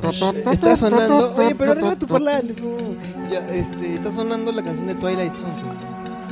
¿Cuál era la intro? La mente. no sé. No me acuerdo. ¿Cuál? ¿Programa original? Claro. Oye, este programa era bien pendejo. Ya. ¿Por qué mierda? ¿Por qué mierda hemos puesto esta canción, Felipe Davis? Ya. Porque, aunque ustedes no lo crean, hoy día es Halloween. Ya no. Todavía es Halloween. Todavía faltan 10 minutos para Ya, entonces vamos a aprovechar que estamos arrancando técnicamente en Halloween. Ya, y. Y nos vamos a poner a contar tal vez una- algunas historias de terror. Vamos a hablar un poco pues sobre el hecho de contar historias de terror, qué significa el Halloween. Ya, ahora, el Halloween es el- la celebración, pues una celebración pagana, ¿no? Que, bien, que se realiza por el. el Una celebración el pagada, como los tweets. No, no, no, pagana. Pagana, pagana.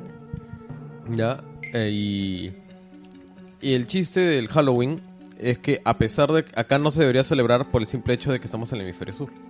O sea, no tiene nada que ver con... Es un solsticio, un equinoccio. Solsticio. Estamos ahí en un solsticio. Ya, La noche de Valpurgis. ¿no? Ya, en la noche del Walpurgis y, y después fue cooptada. Ya, sin embargo, manteniendo cierto de sus, de sus raíces paganas porque la convierten en la noche de... Pero De brujas. es una tradición celta, ¿no? Claro, o sea, Sí. en la mitología celta... Sajona, creo. ¿no?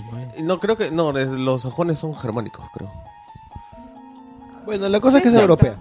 Es- Ya, claro, es, es celta. es celta y supuestamente en la noche brujas es la noche donde el mundo material y el mundo de, de los muertos o feérico de las hadas es más débil, ¿no? La, la barrera que separa ambos mundos. Entonces donde lo- los muertos regresan.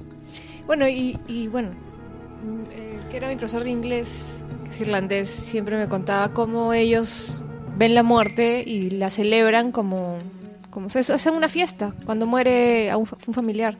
Y toman, este, bailan, lo celebran como, como si fuera un cumpleaños. ¿No? Entonces, este, es un poco darle tributo a la muerte también, ¿no? Y bueno, y acá, y acá no es muy diferente, ¿ah? Nuestras tradiciones, digamos... De la ah, sierra. De la sierra. Sí, sí, sí. Ah, de hecho, como mi familia viene de Huancayo, en realidad estoy acostumbrado a, a funerales un poquito... No, no, no voy a decir alegres, pero... Pero donde digamos, suele correr... Funerales suntuosos. Claro, ¿no? Donde hay comida, hay Como bebida. se cuentan chistes y llega un momento pues en que al final ya sí sale muerto, pero también hay risas, se cuentan anécdotas. O sea, es una. Hay una. Hay ciertos elementos, digamos, de, de la vida continua, ¿no?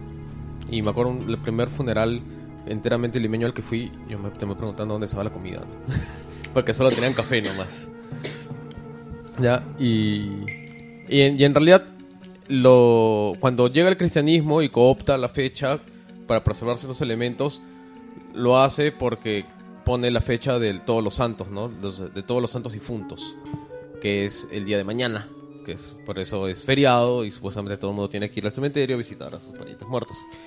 Ya, y en inglés pues no viene el la víspera de todos los de todos los muertos, o sea, de todos los santos, que en inglés es All Hallows Eve. Y Ya, y Halloween. de ahí bien se, se deforma Halloween, ¿no? Que, que en Estados Unidos es una, es una celebración muy, muy importante. Después de Navidad creo que es la más importante. Eh, Junto que tengo con- entendido que lo más importante es Acción de Gracias. Bueno, es que Porque- es una fiesta porque- fundacional. Claro, y, a- y aparte pues porque tanto Halloween como Acción de Gracias trascienden la religión, ¿no? Porque hay gente pues que digamos es un poco ah, reservada por temas religiosos por- para cosas como la Navidad. Pero estas fiestas que ya son más seculares como el Halloween o el Día de Acción de Gracias pues digamos son, son celebradas universalmente allá. No, aparte en Estados Unidos también, se- también celebran este, es, es otra fiesta, Kwanzaa. El Kwanzaa es, es- es raro, ¿no? O sea, un poco espinoso el tema de hablar de Kwanzaa, pero Kwanzaa quieren celebrarlo ah, más o menos por la fecha de Navidad, cuando hay estos, estos movimientos ¿Qué es esa hueá? panafricanos. Lo que pasa es que hay, no, no estoy seguro por las Era fechas, Navidad negra. si eran 60 o 70 Y regalan chocolate blanco. Navidad para negro. No, es como hay que- Navidad para judíos, que es Hanukkah. No, es que es más o menos así. La idea es que Guacholos, en ¿cómo se los, en- en los 60, 70 tratan, comienzan a surgir los comienzan a, a surgir los movimientos pan, panafricanistas. Qué pendejo tu comentario, Fátima, te pasaste. Ya comienzan a surgir los movimientos panafricanistas en, en Estados Unidos, ya que, que después rebotan, ¿no? O sea, pero la idea de los movimientos era generar una conciencia de África, de los afroamericanos, pues de entender eh, su origen común, ya, y inclusive algunos tenían la idea, pues, ¿no? De regresar a África, ¿no? Como una especie de, de- de- de- Bueno, de el- lo que- continente madre. Lo que pasó con Liberia, ¿no? Que muchos... Ese, Liberia es un país artificial, ¿no? Claro, y... Y, ese es pues, el culo, por cierto. digamos, el, el, el experimento del panafricanismo fracasa un poco porque en realidad África es un continente muy grande. Uno, dos, la gente que había ido ya fue hace tanto tiempo que eran eh, en toda práctica americanos. O sea, si iba uno de ellos eh, a África, iba a ser tan extranjero como si fuera pues un- un- el gringo más gringo pues no de, de. Ohio. Así es. Ya, ah, y, y Kwanzaa inclusive toman elementos de lo que es África Oriental y la mayoría de los esclavos vinieron de África Occidental, o sea, no había una raíz genuina. Entonces, bueno, yo no sé ahorita cuánta gente pues lo celebra, lo practica, pero Era pura pose. Pero, yo, pero sé- parece que pero sí. yo sé que existe el de Navidad negra, man. ya, bueno, volvamos al tema, El tema de las principal. de terror. Y Sí, por- por- después de meter esta intro este, sobre Halloween, vamos a hablar de creepypastas. Vamos a hablar de Y creepypastas. Felipe, tú has preparado algo especial. Ya ah, he elaborado una pequeña selección de, de creepypastas cortos, porque la mayoría de ellos son, son increíblemente largos. Ya, y, y la idea es un poco hablar de las historias de terror, ¿no? O sea, ¿por qué todos nosotros en, en nuestra vida desde chiquitos nos hemos estado contando historias de terror? Hay un gusto por la historia- las historias de terror. Y tiene mucho que ver con, con la tradición oral, con el contarnos historias, pues, ¿no? Lo que es las historias que se contaba la gente de la fogata, con cómo se transmitían. Y muchas de las historias de terror son son aleccionadoras, ¿no? O sea, son, como ya lo convertamos un poco en el tema de slasher, son historias cautelares sobre... A ver, un ratito, un ratito. Habla, pues Felipe, tú sí, nosotros que Es, estamos es así. que me, me un Ella- mira, ahí pues, que está pasando de Romy. Ya. Ya, entonces muchas de las historias de terror pues, son, son también historias cautelares de comportamiento, ¿no? O sea, porque si se salen de las normas, si se salen de tal, Ah, se sí, los va pues, a ¿no? El cuco. se las va a llevar el cuco. Casi, casi. Los perritos Puta nos madre, hacen. los perros me van, la me van a- me van a planchar Ya. las bolas. No, pero este. Fue Chagal el que saltó, ¿no? Sí, qué capo. Cha- no, Chagal salta. O sea, una vez que se da cuenta que. entrenado, lo hace saltar ahí las vallitas así en los No, no, de perros. una vez que él se da cuenta que, que, que algo no. Que no debe destruir todo. Sí, No, dice, salta. ¿Están otro grabando o no están el- grabando? Ah, ya. entonces no Pero. Feng es el más torpe. Feng sí es una bestia. Ya, a ver, este, entonces, a- querías arrancar hablando de- de antecedentes, ¿no? De... Claro, ya, de que bueno, desde tiempos prehistóricos, antes eh, siempre nos hemos contado historias y muchas historias eran aleccionadoras y muchas eran de miedo. Ya, y Pinturas este, rupestres también eran algo así, ¿no? claro, una forma de, de transmitir mensajes o de transmitir señales. A ver qué nos dicen los, los comentarios. Por fin, carajo. Pero bueno, quienes están familiarizados con el Angoya saben que tenemos unas intros así Bien largas, pero- kilométricas. Ya, pero a- a- avancemos, porque Antes ya de son ya es medianoche. Ya. Ya, Ya. este, bueno, hablabas de las, hablabas del, del tema de los creepypastas. Los creepypastas en sí son, son este memes de terror, son pequeñas historias que se con- memeables, este, que pasan por internet y que y que van siendo modificadas, pulidas y, com- y- e individualizadas. Una pequeña nota, eh, un comentario a lo que dices. Carlos Berteman ha utilizado bien el término meme, no como lo usan todos ustedes ignorantes. Firmo. Ya. Este, Ah, eh, claro, y, y lo, lo rico de los creepypastas, a diferencia, digamos, de otros tipos de, de formas de historias de terror, es que sí conservan estos valores de la oralidad o, o de No, la es que de historias, no, porque ah. como las cuentas a veces copy-pasteando, que esa es el- la idea original, hay gente que le mete su modificada, que los es adapta que justamente, justamente uno de los detalles que tiene inter- interesante, que tiene paja internet, es que es un regreso al, al fogón, ¿no? O sea, Claro, a, la- a la hoguera. exacto, a la a fogata. la, hoguera, sí. El Fogón suena pollería. ¿no? Ma- pollito. El entonces, por ejemplo, yo me pongo a pensar en este creepypasta que es uno de los que me parece más pajas, porque además también es el punto de origen de uno de los personajes de televisión más chéveres que, que recuerdo, de, de los nuevos, que es este Slenderman, ¿no? Slenderman, Cuéntanos un poco cómo surge Slenderman. o sea, En serio, no nos vamos a desviar con eso del no, tema. pero es que Slenderman, Slenderman es un creepypasta. Es, parte Ya. de un creepypasta. Slenderman es un personaje Es el, el creepypasta más popular, creo, ¿no? exacto, sí. es, sí. Es un, es un sujeto alargado, alto, alargado. Este, está vestido de negro siempre, tiene un rostro oscurecido. Además tiene en la espalda una suerte de tentáculos de color oscuro y siempre está cerca a niños. Claro, es como un monstruo que, que acecha, que cosa, Exacto, mata, es un- secuestra niños. Así es, es un acechador. Pero además siempre está en un lugar, en un lugar este expectante, ¿no? O sea, en un lugar un donde no lo pueden ver, ¿ah? Como un cura. Este, más que como un cura, es. Bueno, ya, es como un cura. ya. Dijo que va vestido de oscuro, Ya, ahora, acecha ahora, niños. ahora, ahora- No, pero se parece justamente a The Silence, el enemigo de Doctor Who, de la, del, creado por Moffat, que este, ¿cómo se llama? Que estuvo, que está, ha sido el- uno de los enemigos principales del, del doc- Doctor número 11. parece un, un cura del sodalicio. Pucha, sí. Ya, no, Ya, ya. Ahora ya. yo, yo- les cuento una vaina así rapidita al toque sobre el Slenderman que la vez Dale, dale, me dale. palteó horrible, ¿ya? Este, justo regresaba de un Langoy. No, no era un Langoy. Ok. Oye, espérate, espérate, un momento. Esto que acaba de decir Carlos Guamán es recontra creepy. Ya. Pegarte una Pegarte borrachera. una borrachera, es despertarte, despertarte y encontrarte en una cama con Marta Chávez. A la mierda. ¿Cuenta Eso- como creepypasta? No, huevón. Definitivamente sí, qué miedo. Espérense, yo recuerdo una, una, una amiga de la universidad despertó con cachuca. ¡A la mierda! No, Eso, ah, eso no se le hace un poeta, brother. ya, bueno. La cosa es que, ¿te, ¿se acuerdan cuando grabábamos los sábados? Así Claro. es. Ya, este, regresaba tarde manejando por la Costa Verde y, po- y pongo la radio, como nunca pongo radio, que yo siempre suelo escuchar Spotify con, con el teléfono, pero puse la radio ese día y este es este programa de, de Anthony Choi en Capital que habla de como que viaje a otra dimensión se llama, que habla así de huevadas de ovnis y cosas de terror.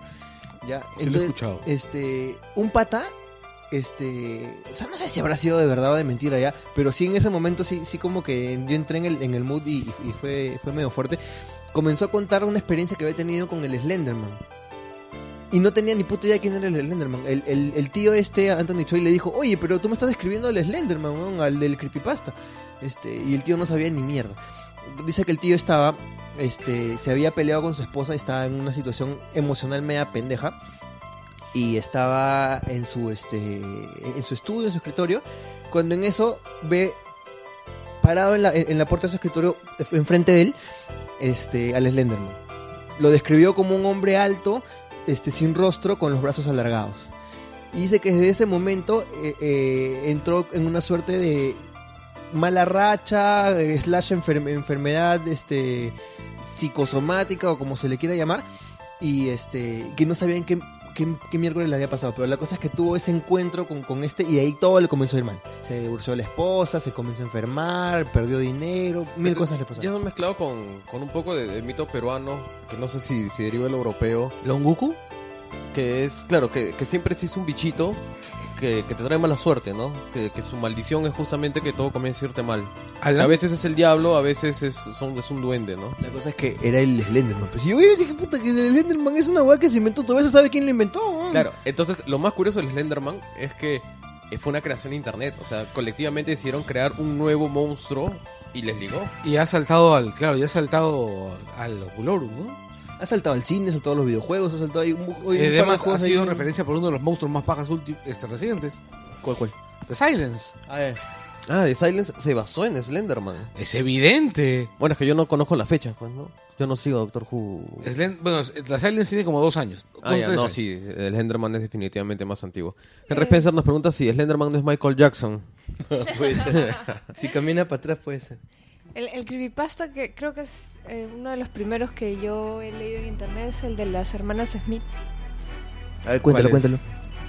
Es sobre las cadenas de, de historias de terror que se mandaban por mail, en la época que todavía se mandaban estas cadenas por mail. Claro, Este, un, niño, un niño se dedicaba, pues cada cadena que recibía de terror la, la enviaba y la reenviaba hasta que nadie le respondía, ¿no?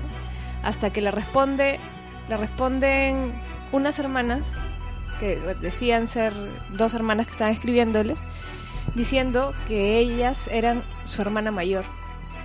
Y decía, no, no puede ser, si yo soy hijo único.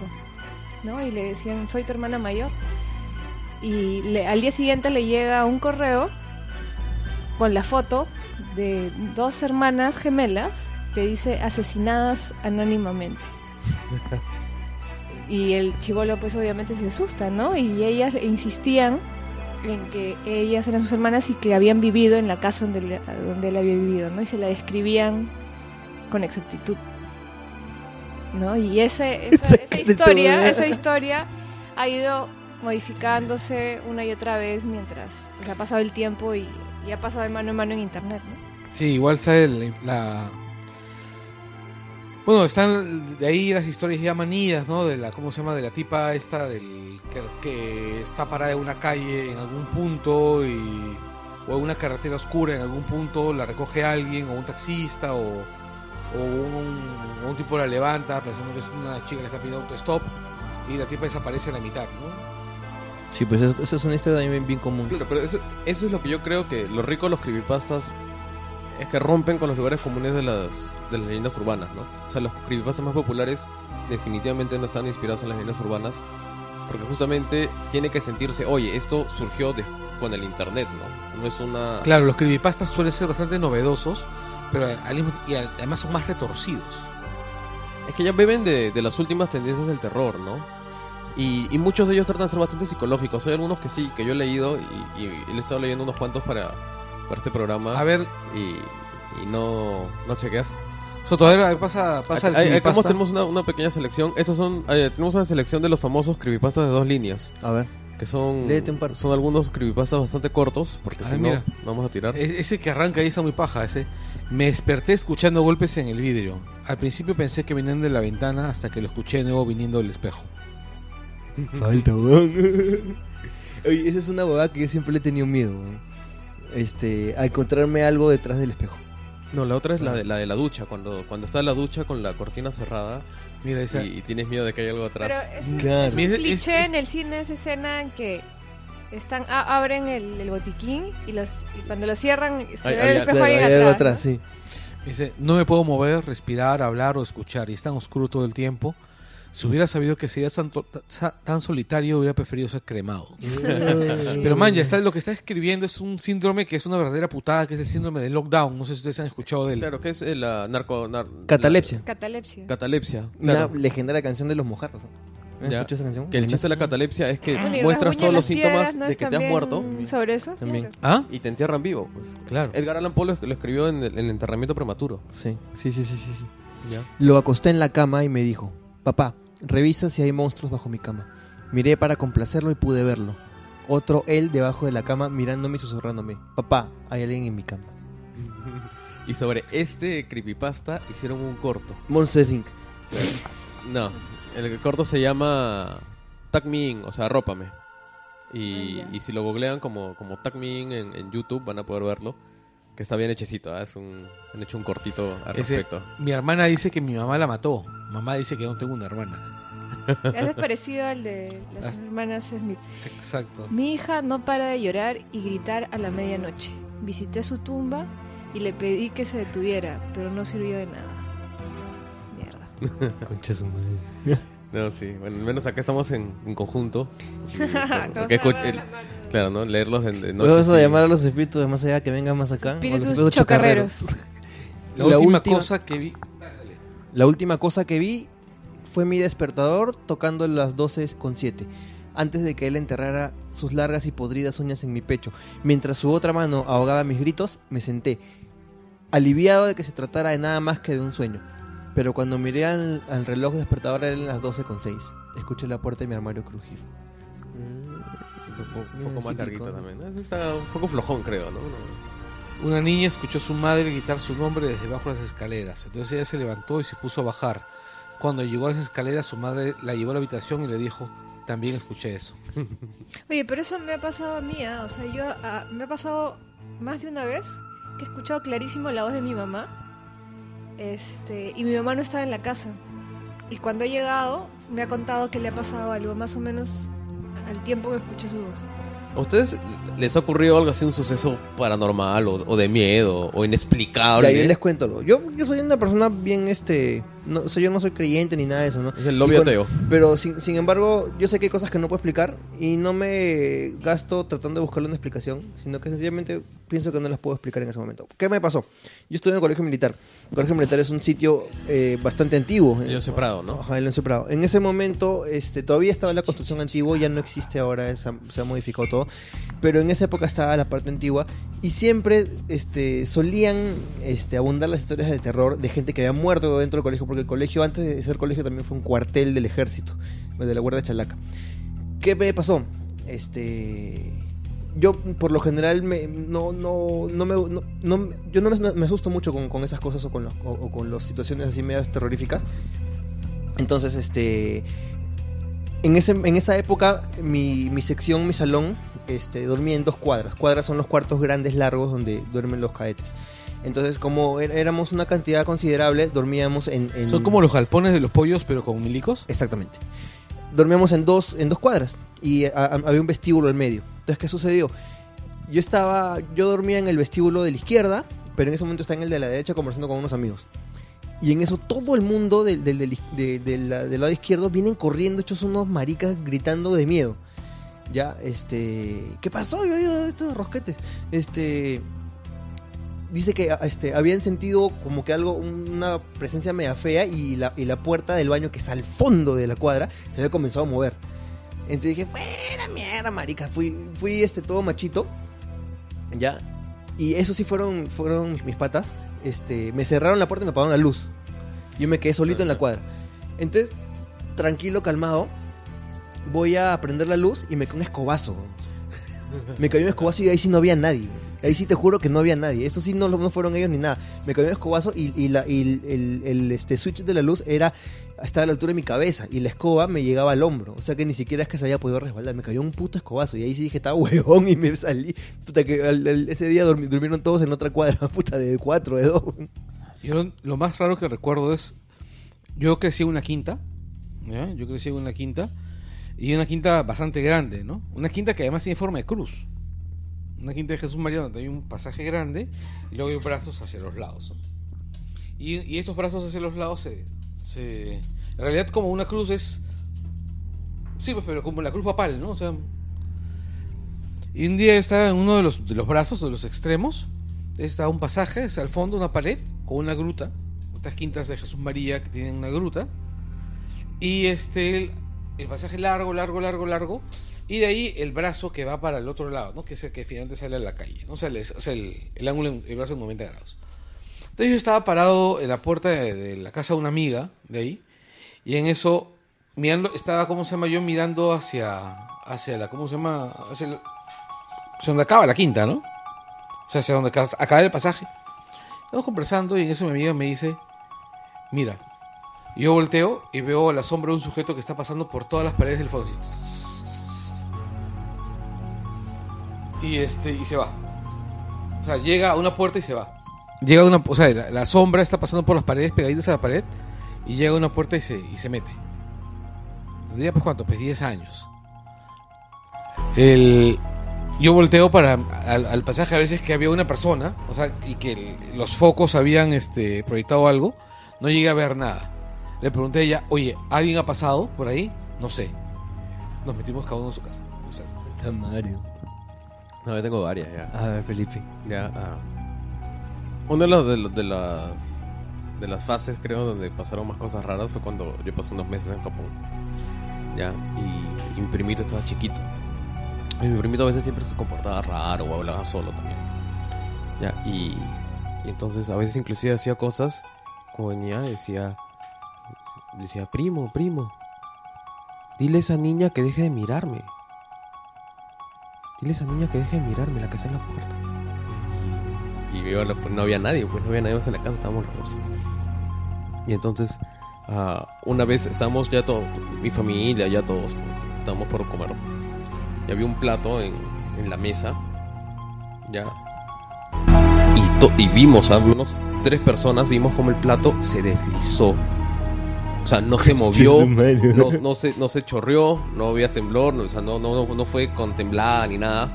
Se deslizó. 5 centímetros nomás, o sea, no nada, ¿no? Pero vimos cómo se deslizó y todo. Nos asustamos, así, ¿qué es esto? Ya, sí. Estoy seguro que hay una explicación científica para eso. ¿Ah? Estoy seguro que existe una explicación científica Posiblemente, pero Sí, pues en seguro. ese momento No, tú estás así. tiene que haber. Estás También así de las como cosas. con la palta, en especial porque mi primito era bien raro en esos tiempos y, y sí tenía esos, esos accesos. Se supone que hay personas pues, que tienen esa capacidad de, de- de ver ese tipo de cosas. eh, eh, que llaman percepción extrasensorial. Ajá, el. ESP y todo eso. Por ejemplo, se supone, mi esposa cuando era más joven eh, era de esas personas, ¿no? Solía ver, este, no sé, es lo que ella cuenta, ¿no? Este, personas que ya habían fallecido en, en lugares que estaban medio cargados. Este, mi cuñado, mi concuñado también dice, hasta ahora puede verlos y, y él siempre como que tiene una suerte de detector de saber cuando un sitio está así medio donde o donde ha pasado una hueá media pendeja, ¿no? A veces a mí me da, no sé hasta qué punto es sugestión o esas cosas, pero a veces cuando se baja la temperatura o, o sientes la... A veces tienes la impresión que hay alguien más, ¿no? O sea, como dices, Como la canción de Iron presencia, eso. Sí. Sí, es un... Yo pero a veces entras a un lugar, a una casa, un ambiente y sientes como que el ambiente está cargado, ¿no? O que no hay muy buena vibra ahí. No sé, es una sensación, ¿no? Sí. Oye, Fátima, pon algo más de cara de interés que se están quejando que tienes cara aburrida. Sí, ahorita es que miras ahí tu, tu chat. Tienes que entrar en ¿Qué el quieren? mood, pues. ¿Qué quieren? ¿Que lea el chuculún ahorita, no? El chuculún de terror, dice. Chuculún del horror. Mira, no es, que la- no es que Fátima esté con cara aburrida, sino que ella normalmente nos mira con esa cara. El, yo recuerdo que yo hace, cuando tenía, bueno ya, hace algunos años, eh, salía una flaca, vivía en un cuarto cerca de San Marcos, o ella vivía sola en una, en un, en un cuarto que estaba entre San Marcos y la Católica. Nosotros en ese entonces estudiamos en San Marcos. Entonces, de, su- de de clases nos íbamos para, para, su, para su cuarto, para su pensión. Un día estábamos, este, nos, estábamos, ratito, un ratito. Ese es el... sonido de su cel. Es mi teléfono. Ah, ya, ya. Bueno, sí. es- ya. Sí, porque pensé que iba a ser un fantasma mal gusto. Dije, ¡Puta, se han asustado! Lo que pasa es que mi teléfono, no, no- usted no lo escucha, pero mi teléfono tiene la marcha imperial de Star Wars como ringtone y todos se han cagado de miedo. el- Y bueno, ella se quejaba de que esa casa, una casa vieja que estaba, que estaba por ahí, que la habían dividido en cuartos, tenía un baño central en todo el segundo piso. O sea, esa casa había sido un instituto de medio pelo. Entonces, y, el, y ella siempre se quejaba, por ejemplo, que, el- que cuando ella entraba, y ella era la única huésped del segundo piso. Qué falta. Sí.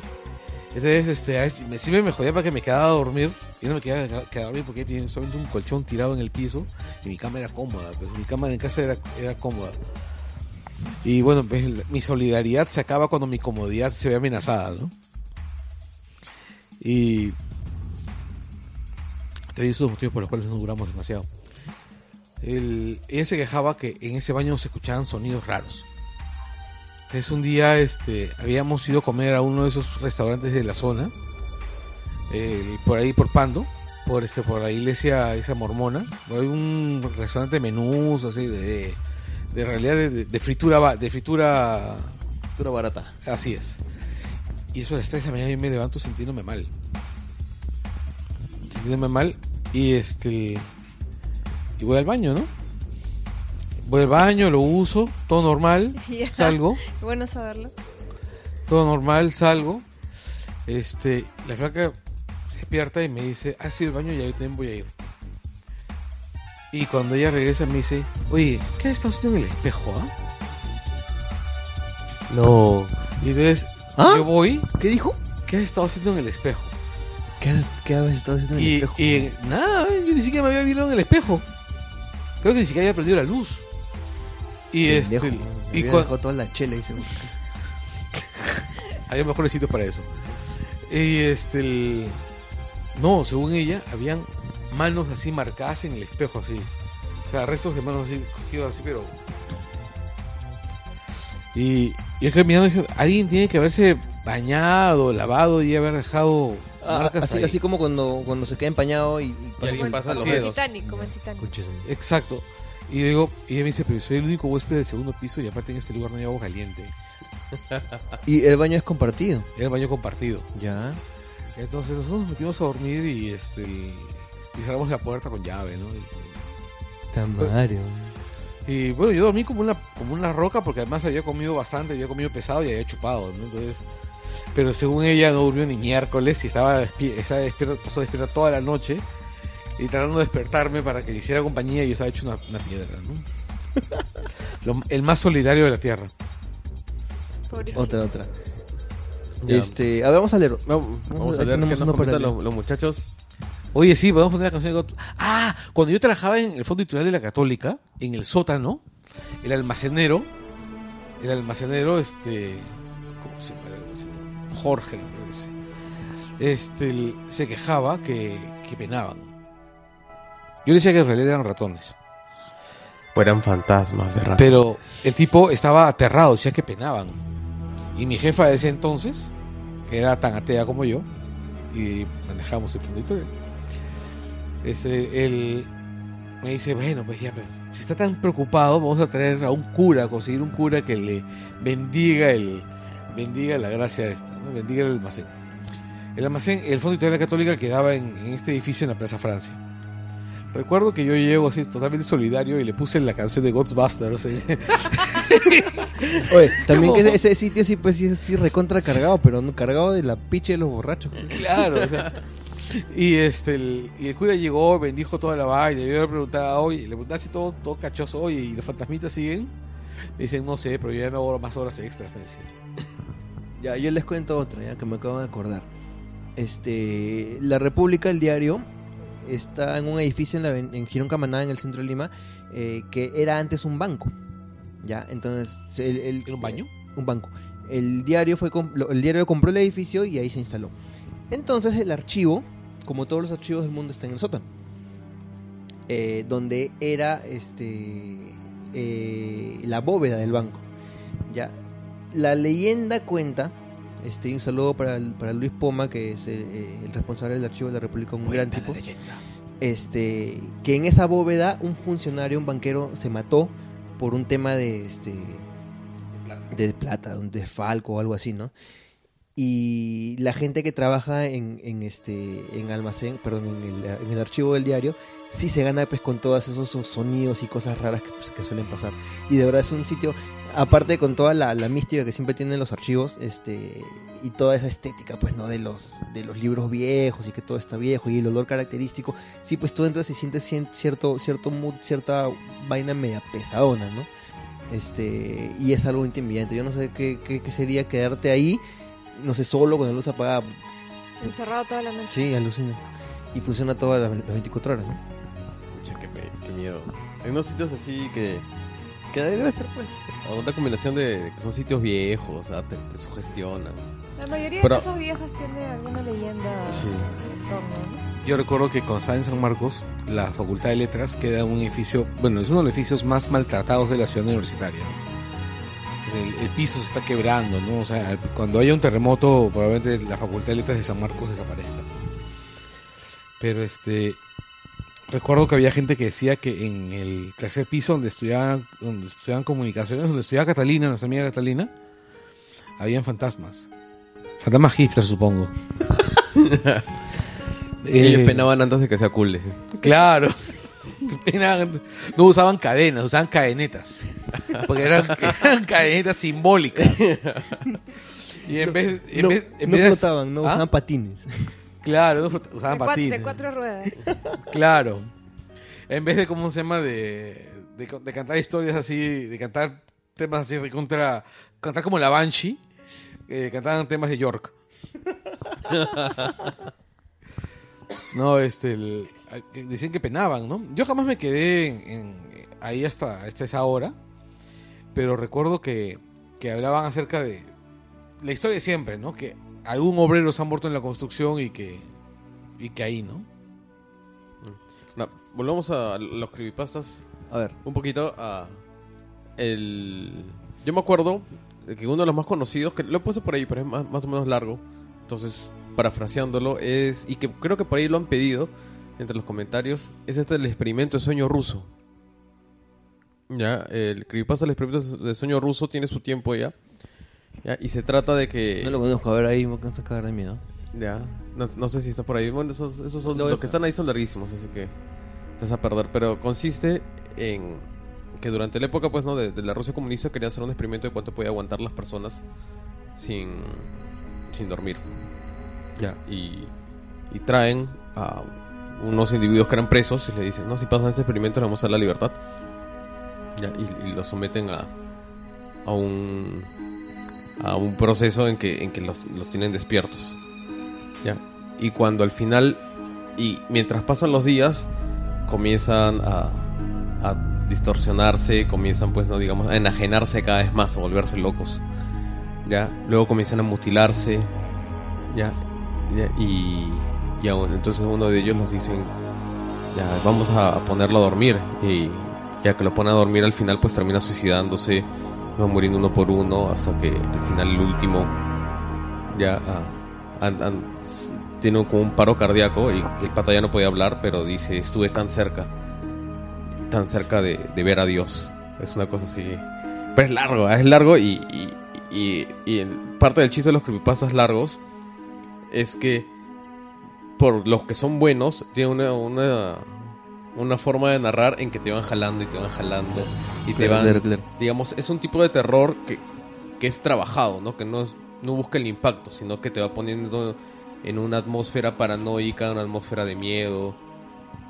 Juegan con la idea de... Y muchos juegan con la idea también de, de la realidad, ¿no? De que es real, que no es real. Inspirados a veces en películas tipo El Aro. Así es. No... Había uno también que es interesante, era largo también. Que era... Que era de un chico al que le dicen... Hay una... Hay una casa... Ya que tiene ocho habitaciones. Ya, pero es una casa que, se- que penan y es terrorífico, ya, y la gente que entra no pasa de las cuatro. Ya, y, y, y- como que es un reto entre los chicos de la universidad ver qué tan lejos llega, ¿no? Ya, y, al final el chico se mete y, comienza a pasar, comienza a pasar. Y, la primera puerta, digamos, son todo bromas que parecen de una casa de terror Monse. Pero ahí son De Playland Park. Claro, y, y después so- se ponen peor y peor para dos, para la tres. Y ya comienza a jugar con, con la realidad al final porque hay una en que cree que ha salido y regresa a su casa y todo lo demás. Y cuando llega a la puerta de su cuarto, ve que en la puerta de su cuarto dice 6. A la mierda, O weón. sea, que era la, el que recién estaba, digamos, en, Y la- en- en ay, el cuarto. que- y- madre. y- sí, o sea, ya juegan pues con la idea ¿Y de... te, y te, y te, No puedes escapar. te describe la- lo, lo que se ve dentro de los cuartos? No, y te lo describe, sí, es larguísimo. Y, y son Ah, cosas que ya, ya rayan por... el- y cada cuarto es diferente. Chévere. rayan por el terror psicológico. Sí, y hay un libro que quiero leer, que es de terror, y que tiene este feeling, digamos, de terror moderno, que se llama La Casa de las Hojas.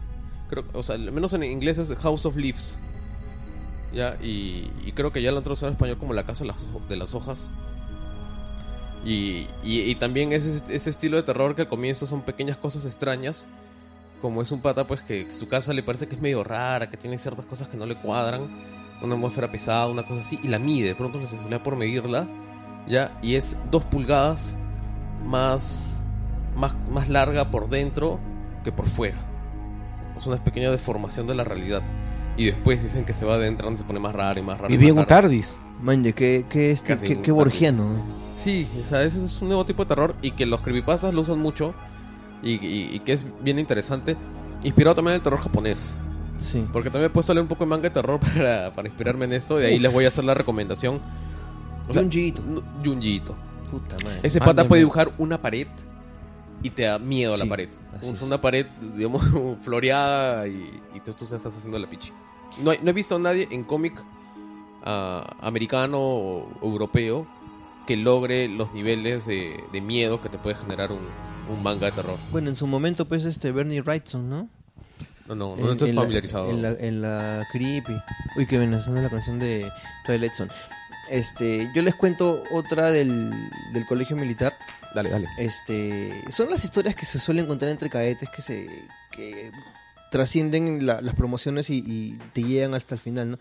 El tema en el colegio militar es que son tres años, como, como muchos de ustedes saben, eh, tercero de secundaria, cuarto y quinto. Entonces hay, un- hay una jerarquía ahí, ¿no? Este, vulgarmente o informalmente se les, se les conoce a los de tercer año como perros Los perros, claro. a los de cuarto como chivos y a los de quinto como vacas. ¿Ya? Este, ¿por qué cuento esto? Cuenta la, la- la historia este, en el colegio que había un este hay diferentes versiones de esa historia, pero la, la- le voy a, les voy a contar una de las, de las versiones, ¿no? Había un cadete de cuarto año, un chivo, que este, había hecho algo, una falta eh, disciplinaria o algo así. La cosa es que este, lo pusieron a hacer castigos físicos. Ya, entonces lo, lo, ponían a hacer este eh, polichinelas, planchas, ese tipo de cosas, ¿no? Parece que en algún momento se excedieron con, con la cantidad de, de castigo físico que podía recibir esa persona y la persona fallece, ¿ya? Otra versión dice que al, al hombre lo pusieron en chinches. Chinches es una posición, este, ahí en el, en el colegio también, se- que, que es una posición también de castigo, que pones, o sea, es como que te pones en un ángulo recto contra el piso, pero te apoyas no con las manos, sino con la cabeza. Ya, que en realidad un ser humano normal no lo puede aguantar mucho tiempo porque es bien agotador, ¿no? De- Este, el peso se, so- se sostiene en la cabeza y aparte el- de la incomodidad es el dolor que uno siente en, la cabeza. Entonces es una en chinches si te quedas ahí dos segundos, tres segundos y, este, y te ya aparte. Este, ¿Qué sucedió? Dicen también la leyenda que se les ocurrió meterle un, un tabazo al, al cadete este en chinches y se le parte el cuello y queda ahí muerto. Diferentes versiones de, ese, de, ese- de esa- de cómo muere este cadete. La cosa es que muere. Por algún motivo, el cadete este se supone que queda deambulando su, su alma dentro del colegio.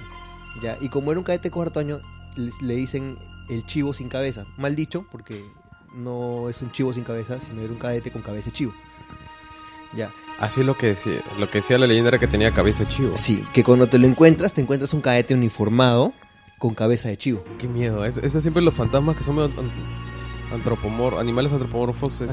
Antropo-. Claro, que son.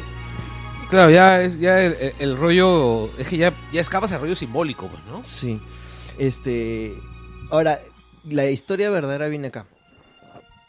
Que yo soy de la Que promoción. alguien, alguien hizo un experimento pegándole la cabeza de un chivo a un cadete. Esta vaina yo no me la creo ni cagando. Pero ha sido bien cercana, ¿ya? No me la creo, pero se las cuento, ¿ya? Porque es una cosa que se habló bastante en, el colegio en ese momento.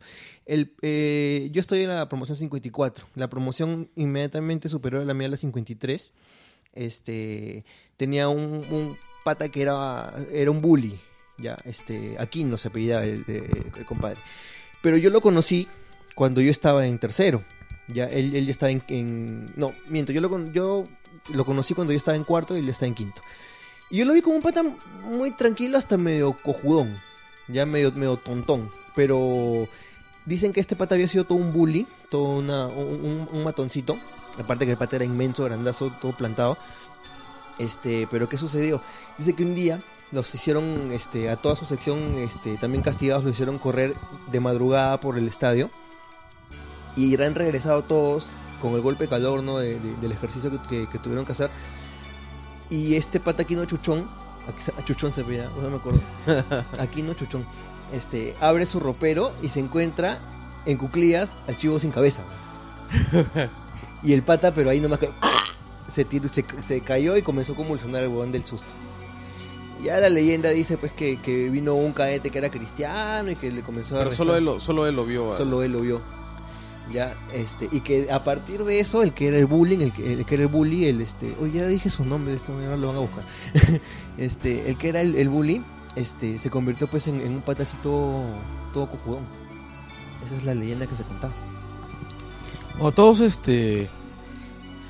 Todos este, debemos haber escuchado alguna historia de algún patita así transformado por alguna, alguna impresión importante, ¿no? O sea, de hecho, se decía que Vilches Vera eh, cambia su carácter también a partir de, de esa frustrada visita a la casa Matusita, ¿no? Sí, ese es. ¿Qué se sabe mu- de la casa Matusita? En verdad, yo, yo he escuchado leyendas, pero ya eran ya recontra apócrifas que se contaba cuando era chivolo. ¿no? Ah, o sea, yo recuerdo la película y me pareció una basura.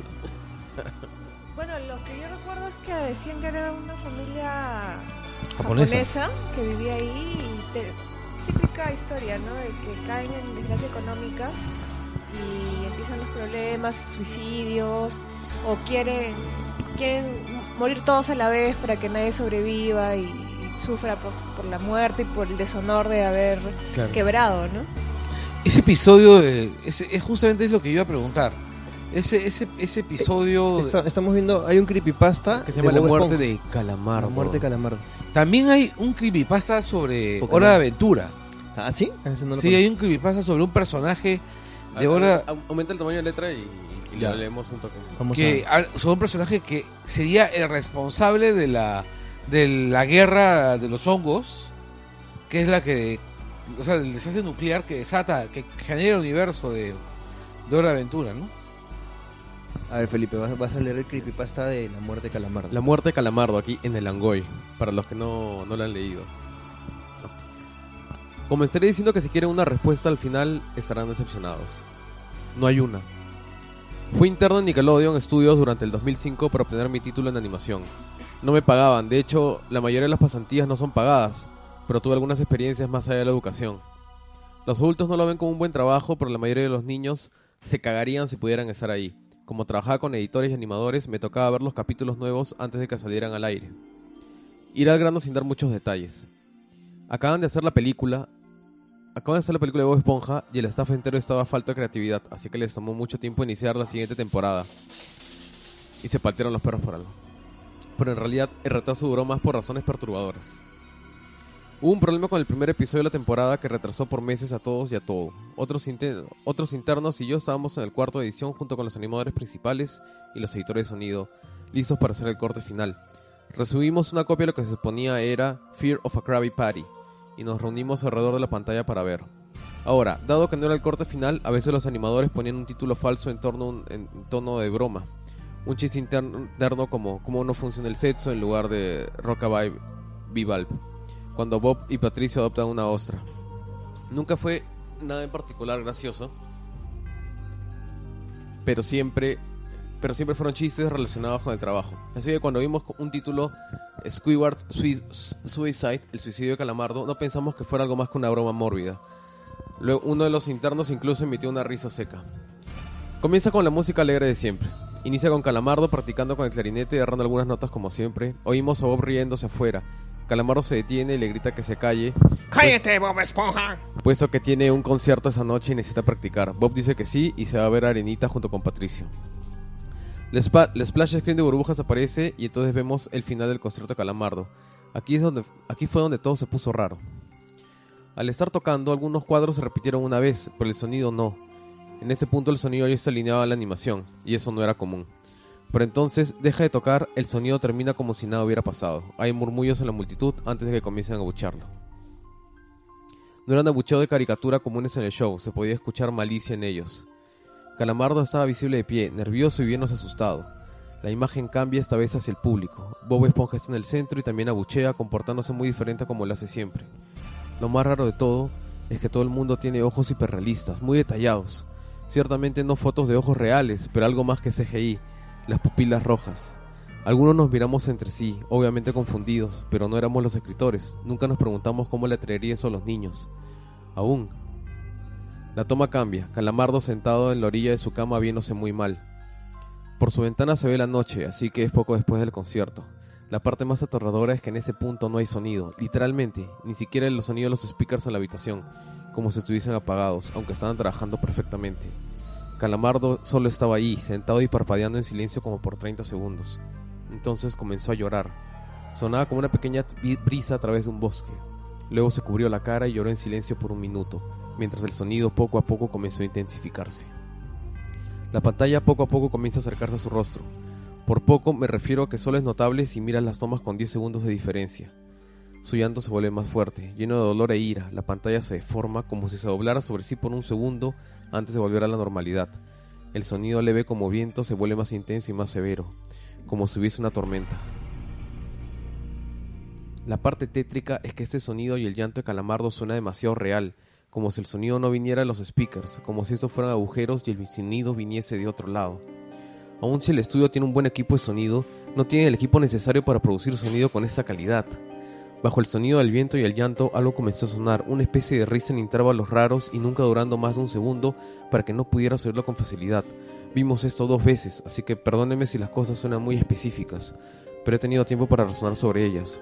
Luego de 30 segundos de esto, la pantalla se puso borrosa, se torció violentamente y algo parpadeó rápidamente sobre la pantalla como si faltara un cuadro de animación. El editor principal de animación puso pausa y regresó cuadro por cuadro. Vimos algo horrible. Era la foto de un niño muerto, de no más de 6 años de edad. Su cara estaba deformada y ensangrentada, un ojo colgando sobre su rostro. Estaba en ropa interior con el estómago abierto y las entrañas yaciendo a su lado. Estaba tirado a una especie de pavimento, posiblemente algún camino. La parte más aterradora era que se podía ver la sombra del fotógrafo. No había cinta del crimen, no había evidencias o marcas y el ángulo estaba completamente erróneo para ser parte de evidencia de un crimen. Parecía como si el fotógrafo fuese el culpable de la muerte del niño. Estábamos mortificados por supuesto, pero seguimos esperando que fuera una broma torcida y enferma. La pantalla regresó de nuevo a Calamardo, aún llorando más fuerte que antes, y con la mitad del cuerpo en la toma. Ahora había sangre corriendo por su rostro, saliendo de sus ojos, los cuales estaban dibujados de forma hiperrealista, como si al tocarlos pudieras mancharte de sangre. El viento ahora sonaba como un huracán a través de un bosque, incluso con sonidos de ramas rompiéndose. La risa, un barítono profundo, ahora duraba más y era más frecuente. Tras 20 segundos la pantalla volvió a deformarse para mostrar una foto de un solo cuadro. El editor dudó en repetirla, pero sabíamos que debía hacerse.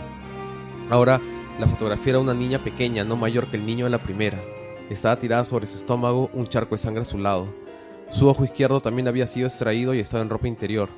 Sus, entrañas estaban en su espalda, saliendo de un corte. De nuevo el cuerpo estaba en la calle y se podía ver la sombra del fotógrafo, similar en tamaño y forma a la primera. Casi vomité y una interna, la única mujer de la habitación, salió corriendo. El show continuó. Luego de cinco segundos tras la foto, Calamardo se cayó al igual que todo sonido, como cuando empezó. Se retiró las manos y sus ojos estaban dibujados en hiperrealismo como los otros al principio del episodio. Sangraban inyectados de, inyectados de sangre y pulsando. Solo miraba la pantalla como si viese al espectador. Luego de 10 segundos comenzó a sollozar, esta vez sin cubrirse los ojos. El sonido era agudo y fuerte, y mezclado con gritos.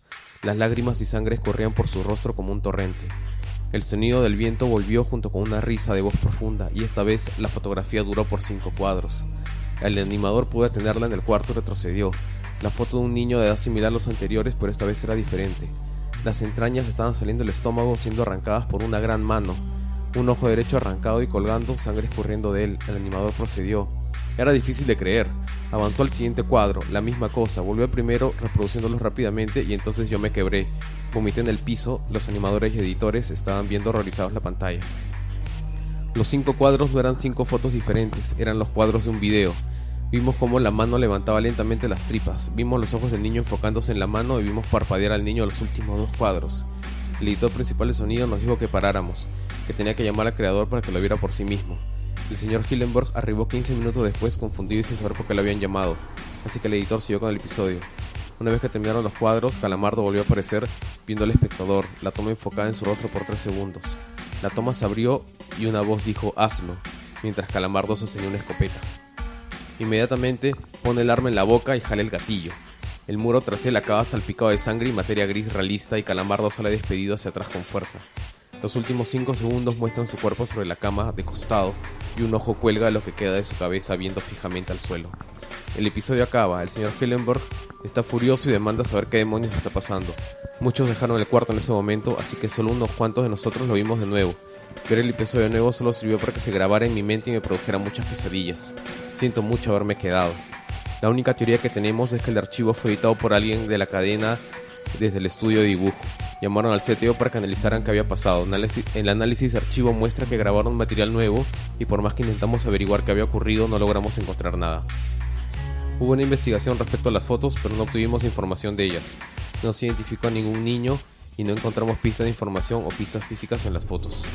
No creía en fenómenos inexplicables antes de esto, pero ahora sé que cuando algo pasa y no, probo- y no puedo probar que lo, que lo ocasionó, lo pienso dos veces.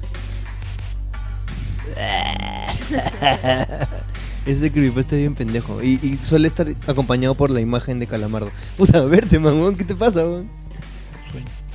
Sí, a mí también me, ya estaba haciendo Fue, fue un- adormecer un, ese... un poco largo, un poco largo. Este, hay un creepypasta similar, similar, este, voy a ver si es que lo, lo logro encontrar, que es sobre Hora de Aventura. También es- hay un creepypasta sobre Oliver Atom.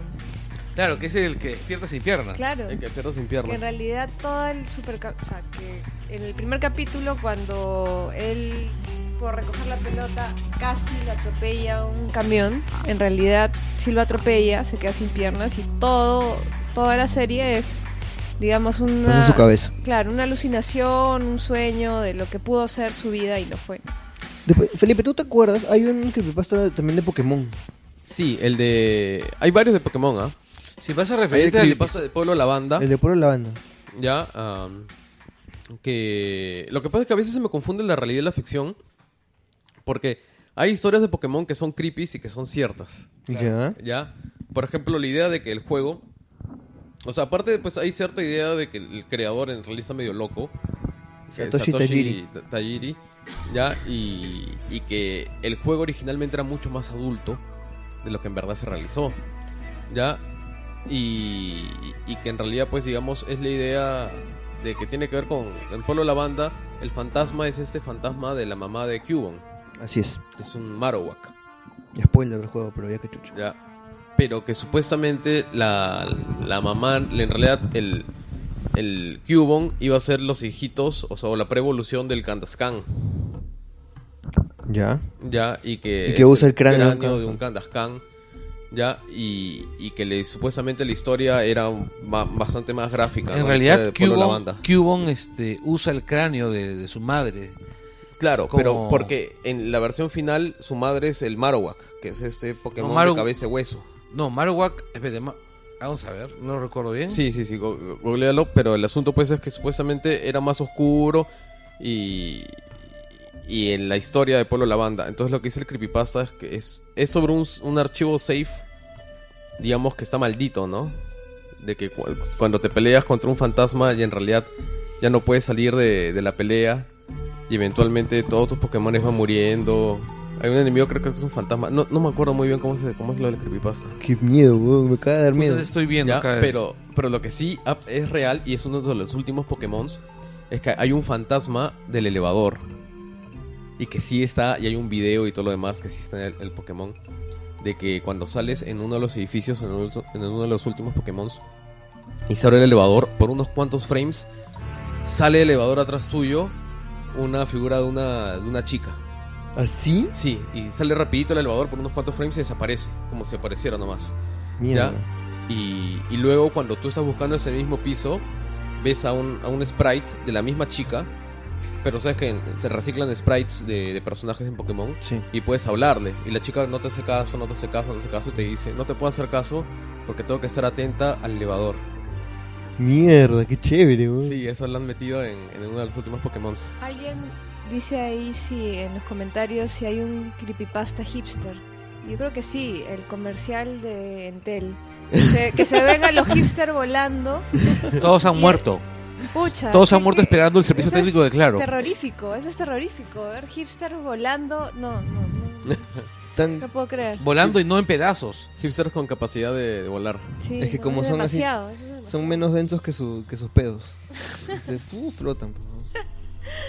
Puta madre. Este, el- Qué chévere, Mira. voy a dormir esta noche. justamente, o sea, encima Romy va a llegar más tarde. Uy, tú vas a estar solito, vas a estar abrazado con tus perros. Claro, como lo, lo comentan también que, que Cubone está basado en un bebé Kangaskhan. Ah, sí, pues, ¿no? Sí, hay- sí hay- sí es medio conocido un poco esa historia. De que sí tiene sus detallitos Pokémon que son un poco creepy porque dicen que en realidad estaba planificado para ser un poco más adulto el juego. ¿no? Este, ahí eh, Dice que también hablan del creepypasta de la muerte del chavo.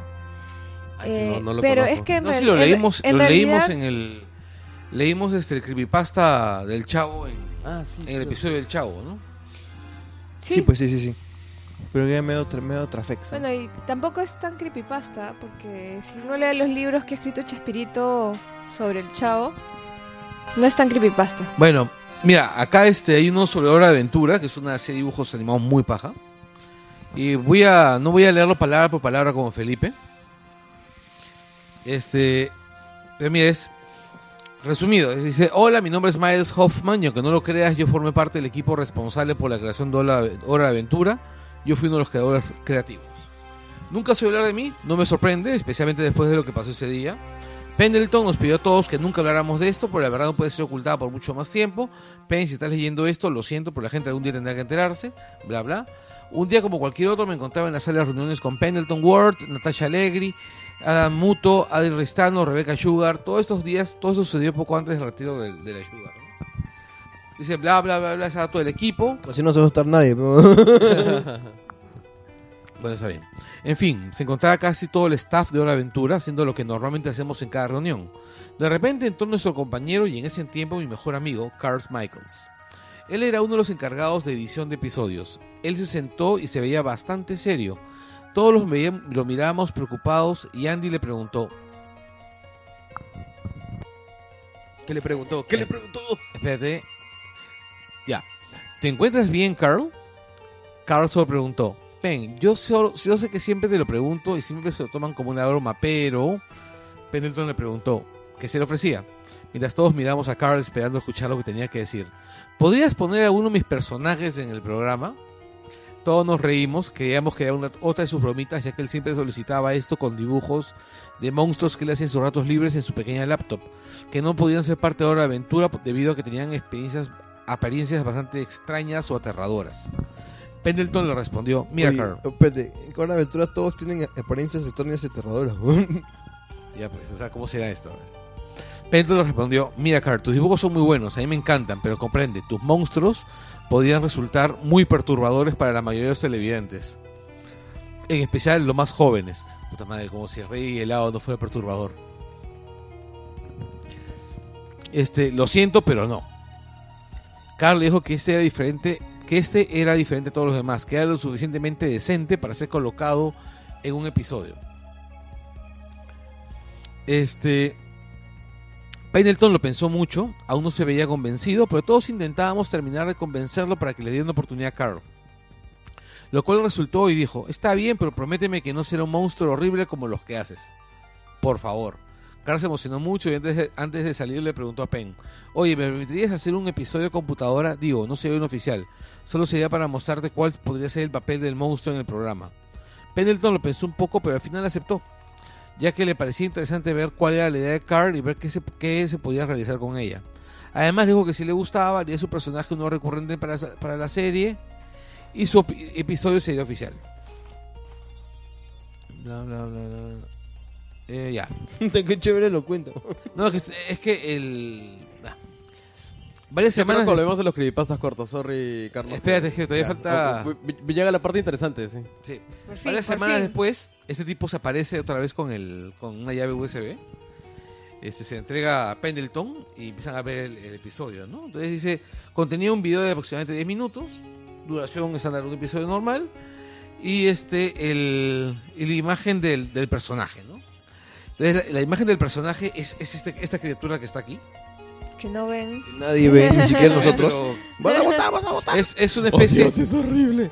No sé qué puedes hacer. Agarra el link ah, y lo compartimos en el chat de.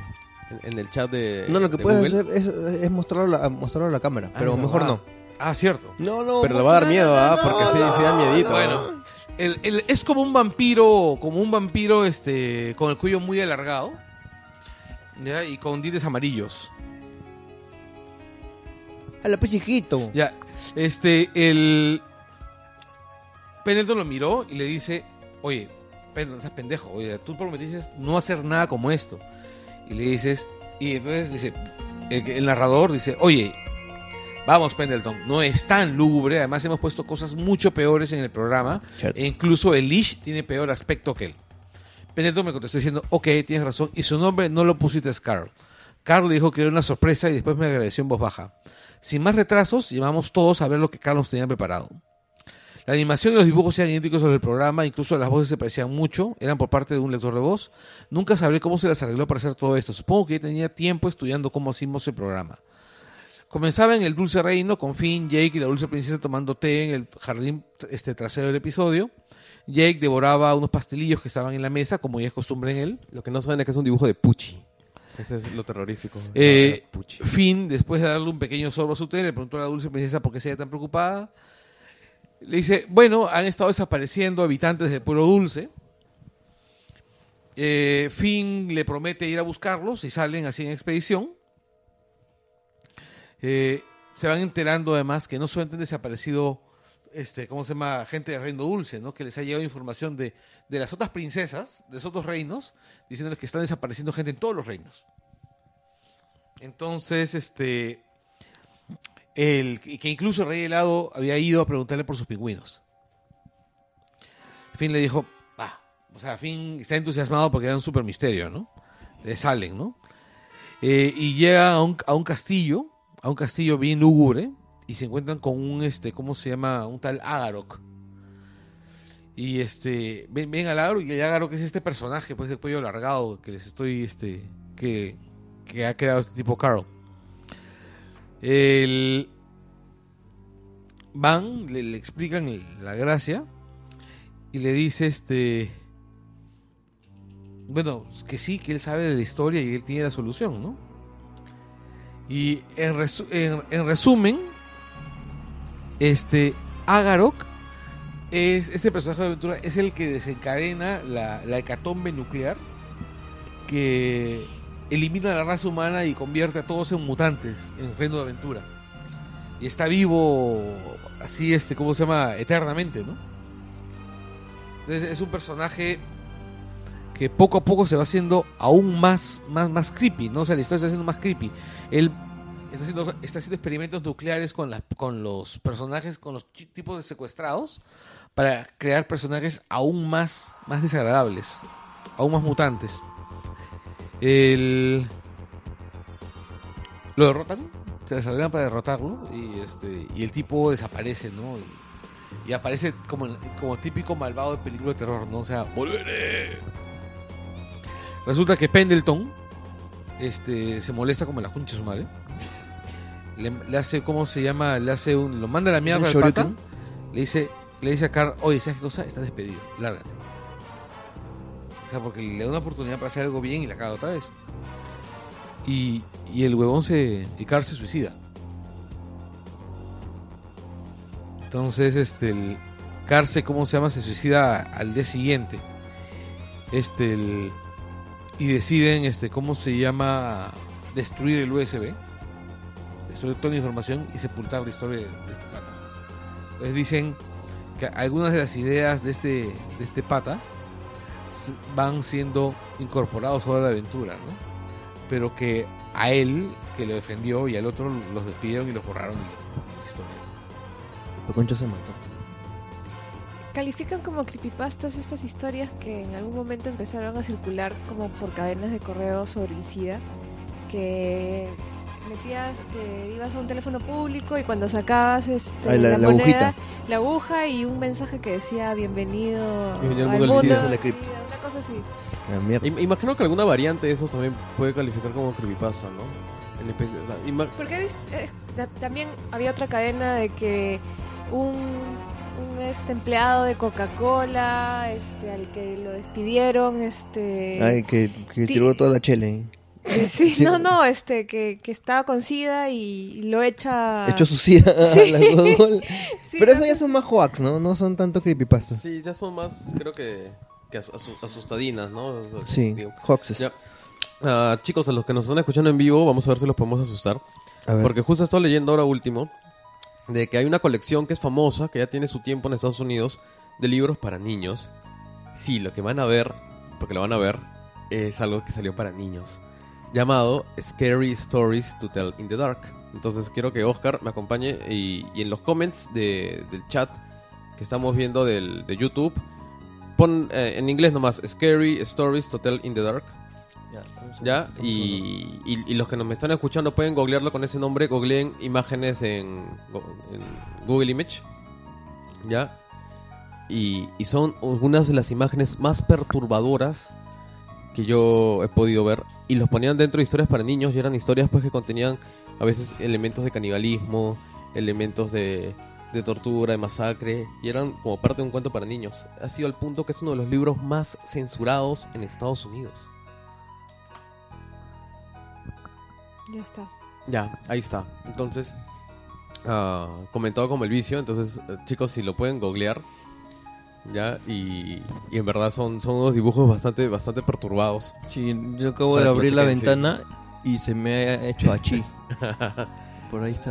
Ah, ah, ah, Vamos a Ahí está. Mira. ¡Ah! Puta, qué horrible.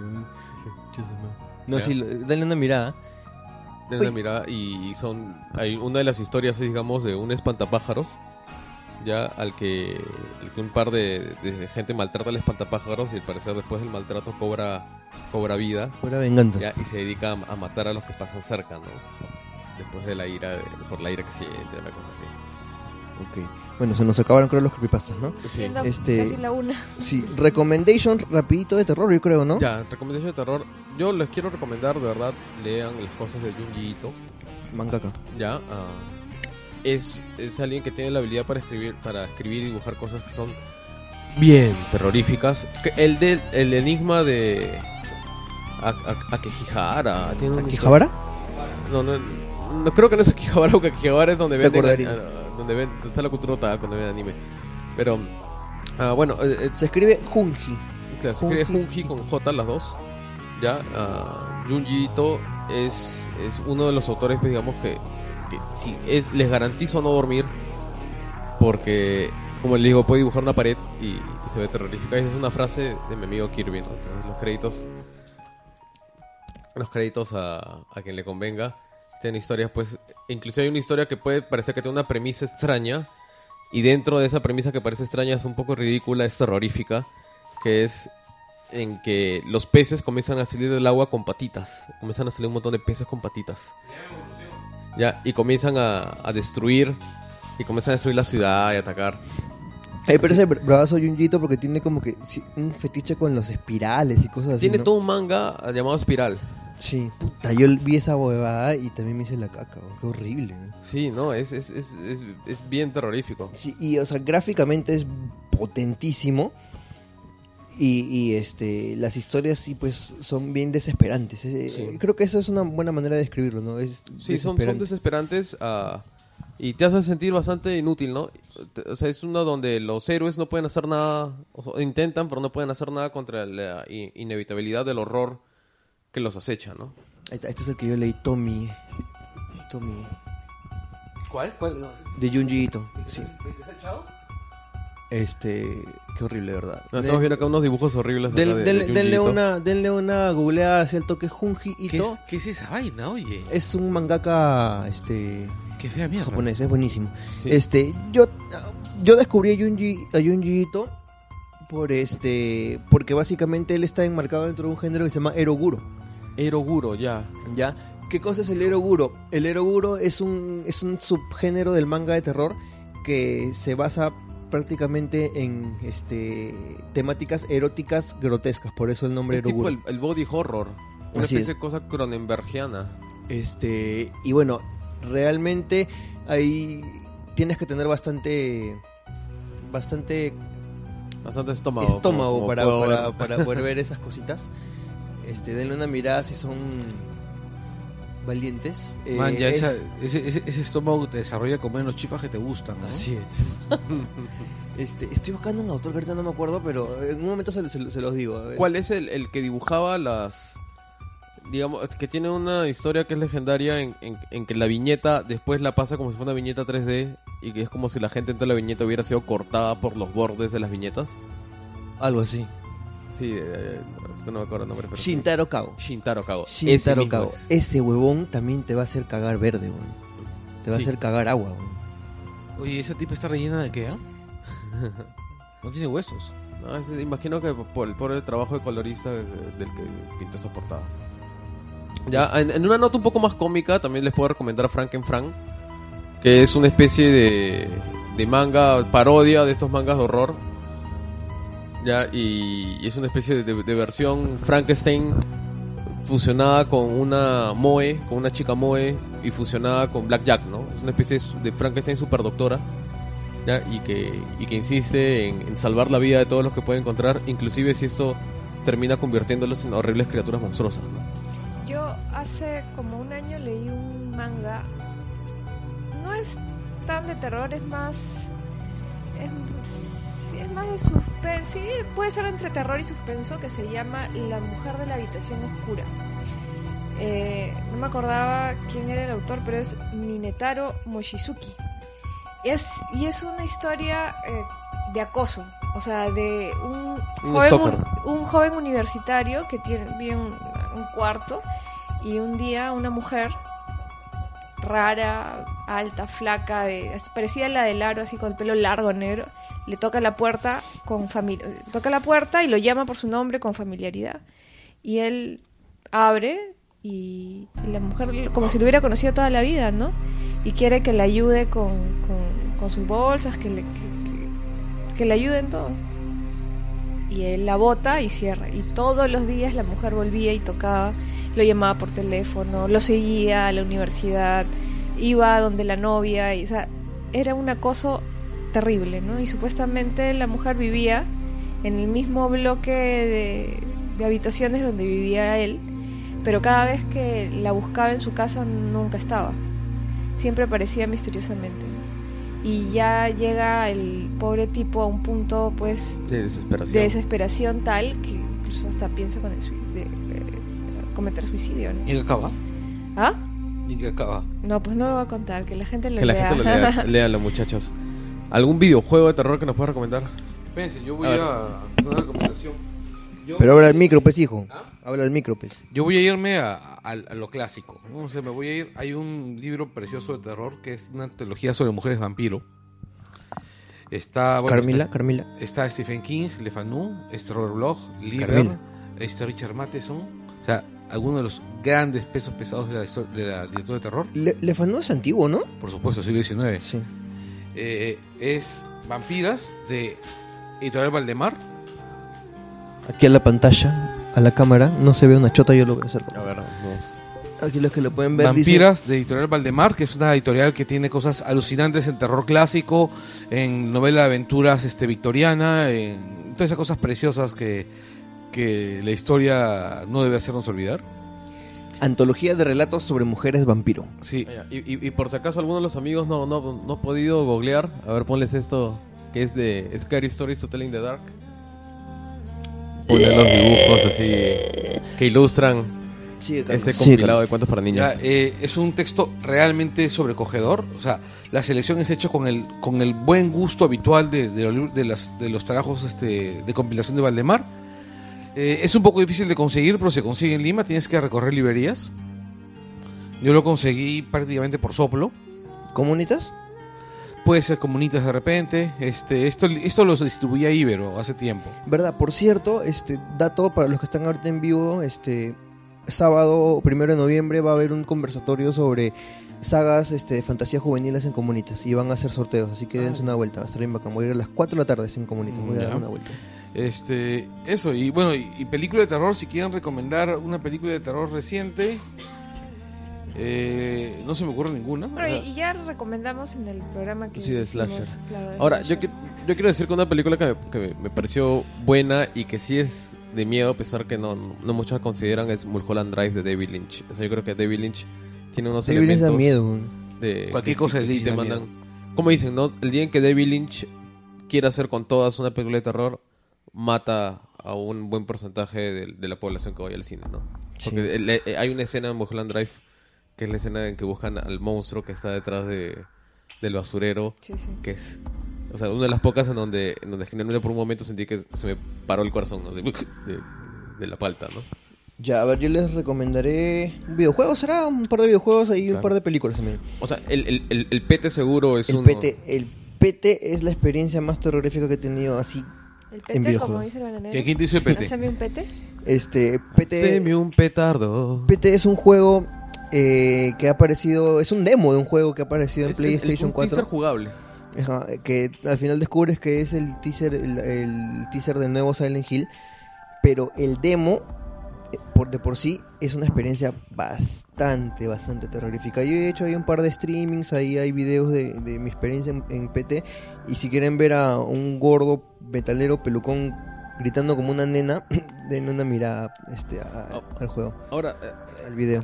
Silent Hill y especialmente creo que con el pete juegan bastante bueno, es el pete le voy a decir el- no, lo- no le voy a dejar de decir el pete PT es... playable teaser T-Player, dice, es me, ha dado más miedo que todos los Silent Hill que he jugado. Sí, y, y- y yo creo que justo apela a, a esto que estamos hablando de los creepypastas, a esa nueva forma de contar historias de terror que tiene que ver con, con ser orgánicos. Por ejemplo, pues en el, en el- en el, en el PT, cada vez que pasas, las cosas cambian ligeramente. Algunos son elementos random, nada está definido. Entonces juega pues con, con la inseguridad, que eso es algo que se ha perdido tal vez en, Sí. en unos tiempos tan conectados y tan informados. ¿no? En realidad el terror se basa en la incertidumbre, o sea, Exacto. es, Claro. es- Y, y- y el de pronto tener cronometras y parametras todas las historias le quita algo de incertidumbre. es justamente uno de los grandes hallazgos de Lovecraft fue eh, reinventar las reglas, ¿no? O sea, cuando Lovecraft, por ejemplo, se me ocurre una de sus novelas emblemáticas, por ejemplo, Las montañas de la locura.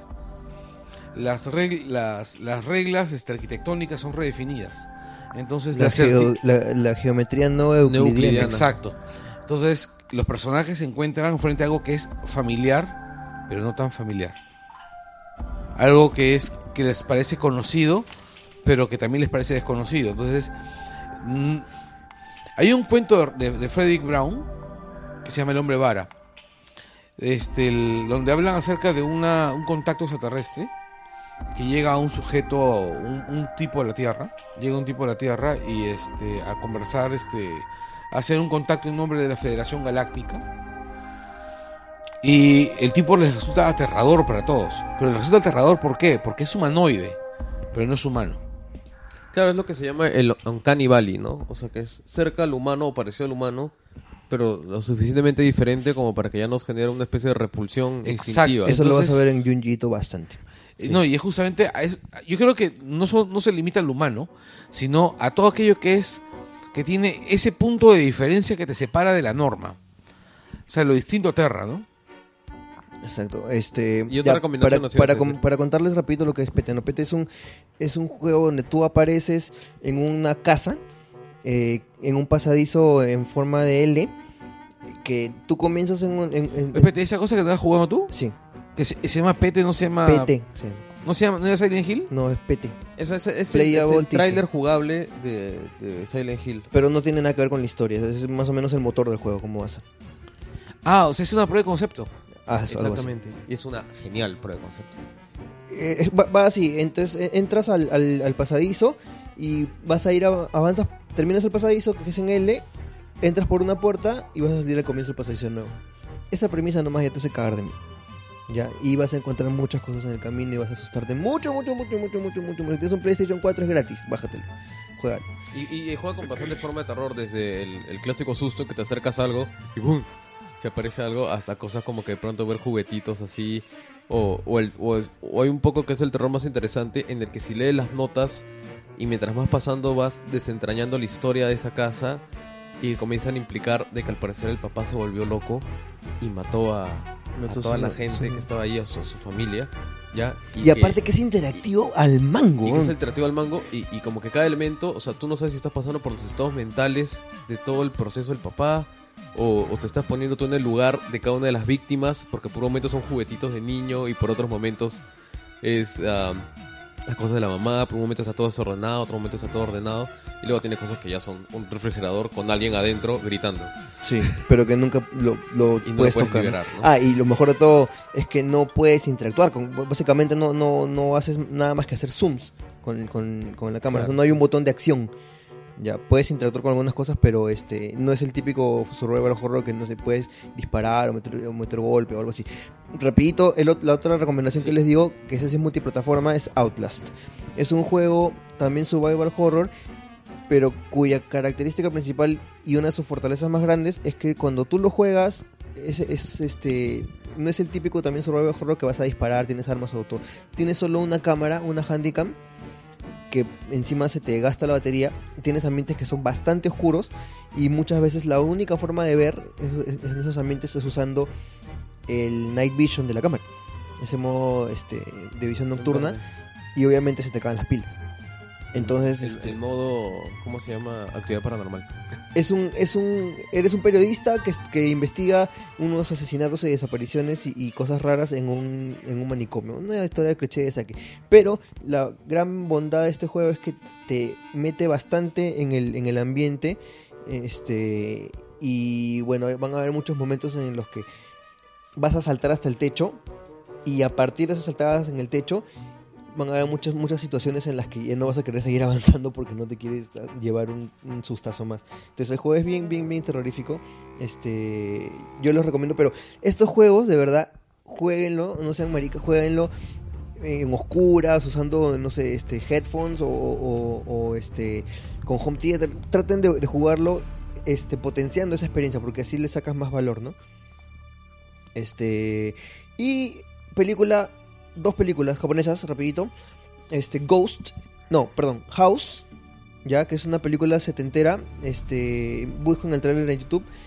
Y este, una película también de los, de los 70, 60, no me acuerdo, que se llama eh, Horrors of Malformed Man, que está basada en una novela de Rampo Edogawa. eh, también japonesa, este, que también el trailer vas a hacer que te orines de miedo. Y bueno chicos, con eso vamos a cerrar el Angoy. Les, les queremos agradecer que ha sido nuestra primera experiencia en vivo. Como toda primera experiencia, pues hemos tenido nuestros baches. Sí, algunos. Ya, ah, y, Y, y- pucha, y por la hora yo creo que el chuculón ya fue. Ya Sí. fue el chuculum. ya fue Chuculón, ya para la otra será.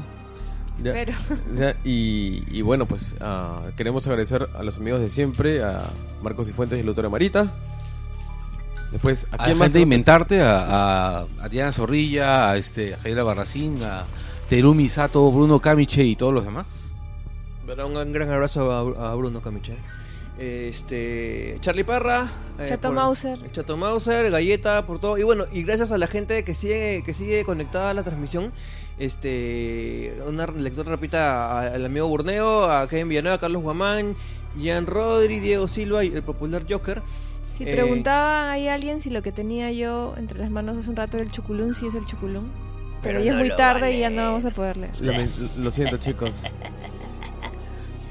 Este, bueno, consuman estas cosas este, si quieren pasar malas noches. Así que- Claro. Y, y ya saben, chicos, si por si acaso escuchan, escuchan de nuevo el programa y notan que hay cosas que son diferentes, pues tal vez algo se ha metido en el Angoy y, y lo está modificando, o tal vez hay un problema con ustedes. Otra vez sea la consola que se cayó. Puede ser. Y nos vemos, chicos. Piensen en las cosas que hemos contado antes de echarse a dormir. ¿ah? Sí, y Gracias, por cierto, el próximo Langoy es el último Langoy de la temporada. Sí, y es Marvel Cinematic Universe. Sí, es el Langoy número Netflix. 26, o sea, significa que nos hemos que nos hemos soplado, bueno, que ustedes se han soplado 26 Langoyes, bueno, 25 hasta el momento, y de ahí nos vamos a descansar una temporada, nos vamos a descansar un mes. Y este, y el. Y bueno, y vamos a hacer una fiesta, estamos haciendo un sorteo también. Ah, verdad. Estamos anunciando ahorita, vamos a hacer un sorteo, vamos a, planificar un- este, un, evento Martín, ¿nos puedes alcanzar los libros? que le daremos Sí. un poco más de detalles. Sí, vean, an- nos estamos olvidando un poco del, del- del tema del sorteo. Pero vamos a, hacer- a- a anunciarlo de una vez. Que es el premio, pa- en realidad es el premio para los que se han quedado hasta el final. Sí. Es la gente de, de ruido de fondo y la gente de, ¿cómo se llama? De, Rapidito, Carlos. de ruido de fondo y de book nos han mandado un pack, bueno, dos, este, nos han mandado dos ejemplares de Witch Doctor y dos de Locan Key para sortear entre el público de Langoy. Además, también, este, ¿cómo se llama? Tenemos, este, bueno, algunos afiches. Tenemos algunos afiches y vamos a anunciar la mecánica mañana. Vamos a hacer la- nuestros canales regulares. Claro, la- el sorteo se va a hacer a través de una aplicación para sorteos que se llama Glim, para hacer la cosa mucho más fácil y auditable. Gracias al chato Eric por los libros. Sí, El gracias, Chato Chato. Este, y bueno, ya nos vamos. Vamos a, les voy a dejar con una canción que me parece un súper, hiper clásico No, no, de... no, si pones esto la gente se va a cagar de miedo, la gente ya no va a dormir. Puta, no, no lo lo pongas, weón. Ya, este, gracias por No. seguirnos. No, en Y serio, no, ni cagando. Sí lo voy a poner. No. Así que nos vamos. Bueno, Muchas quito. gracias, señores, señores. Ah, que te dije que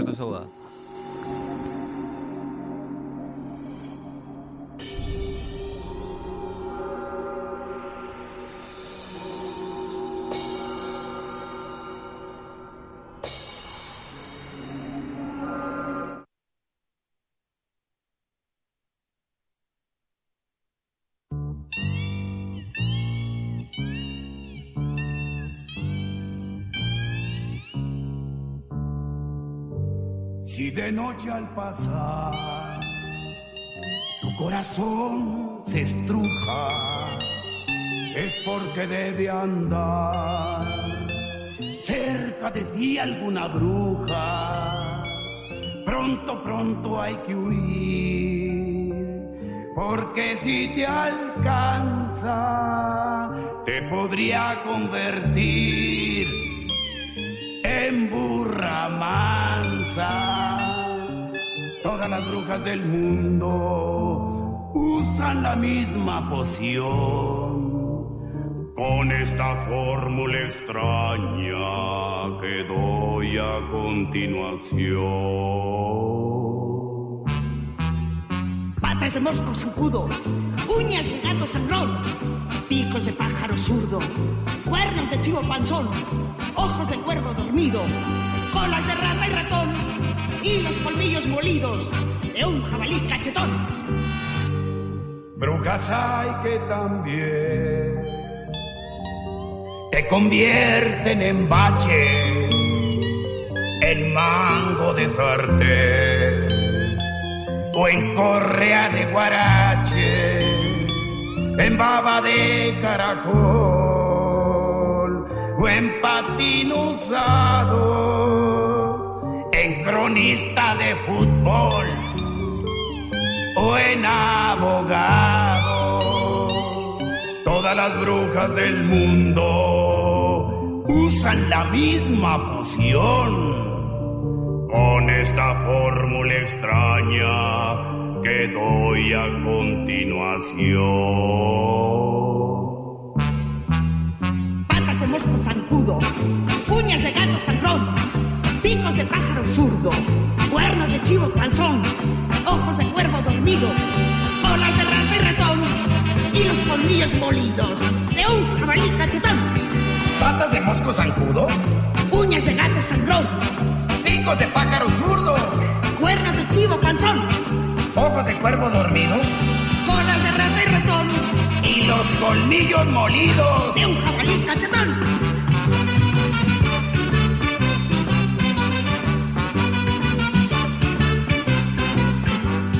patas de mosco zancudo, uñas de gato sangrón, picos de pájaro zurdo, cuernos de chivo panzón, ojos de cuervo dormido, cola de rata y ratón, y los colmillos molidos.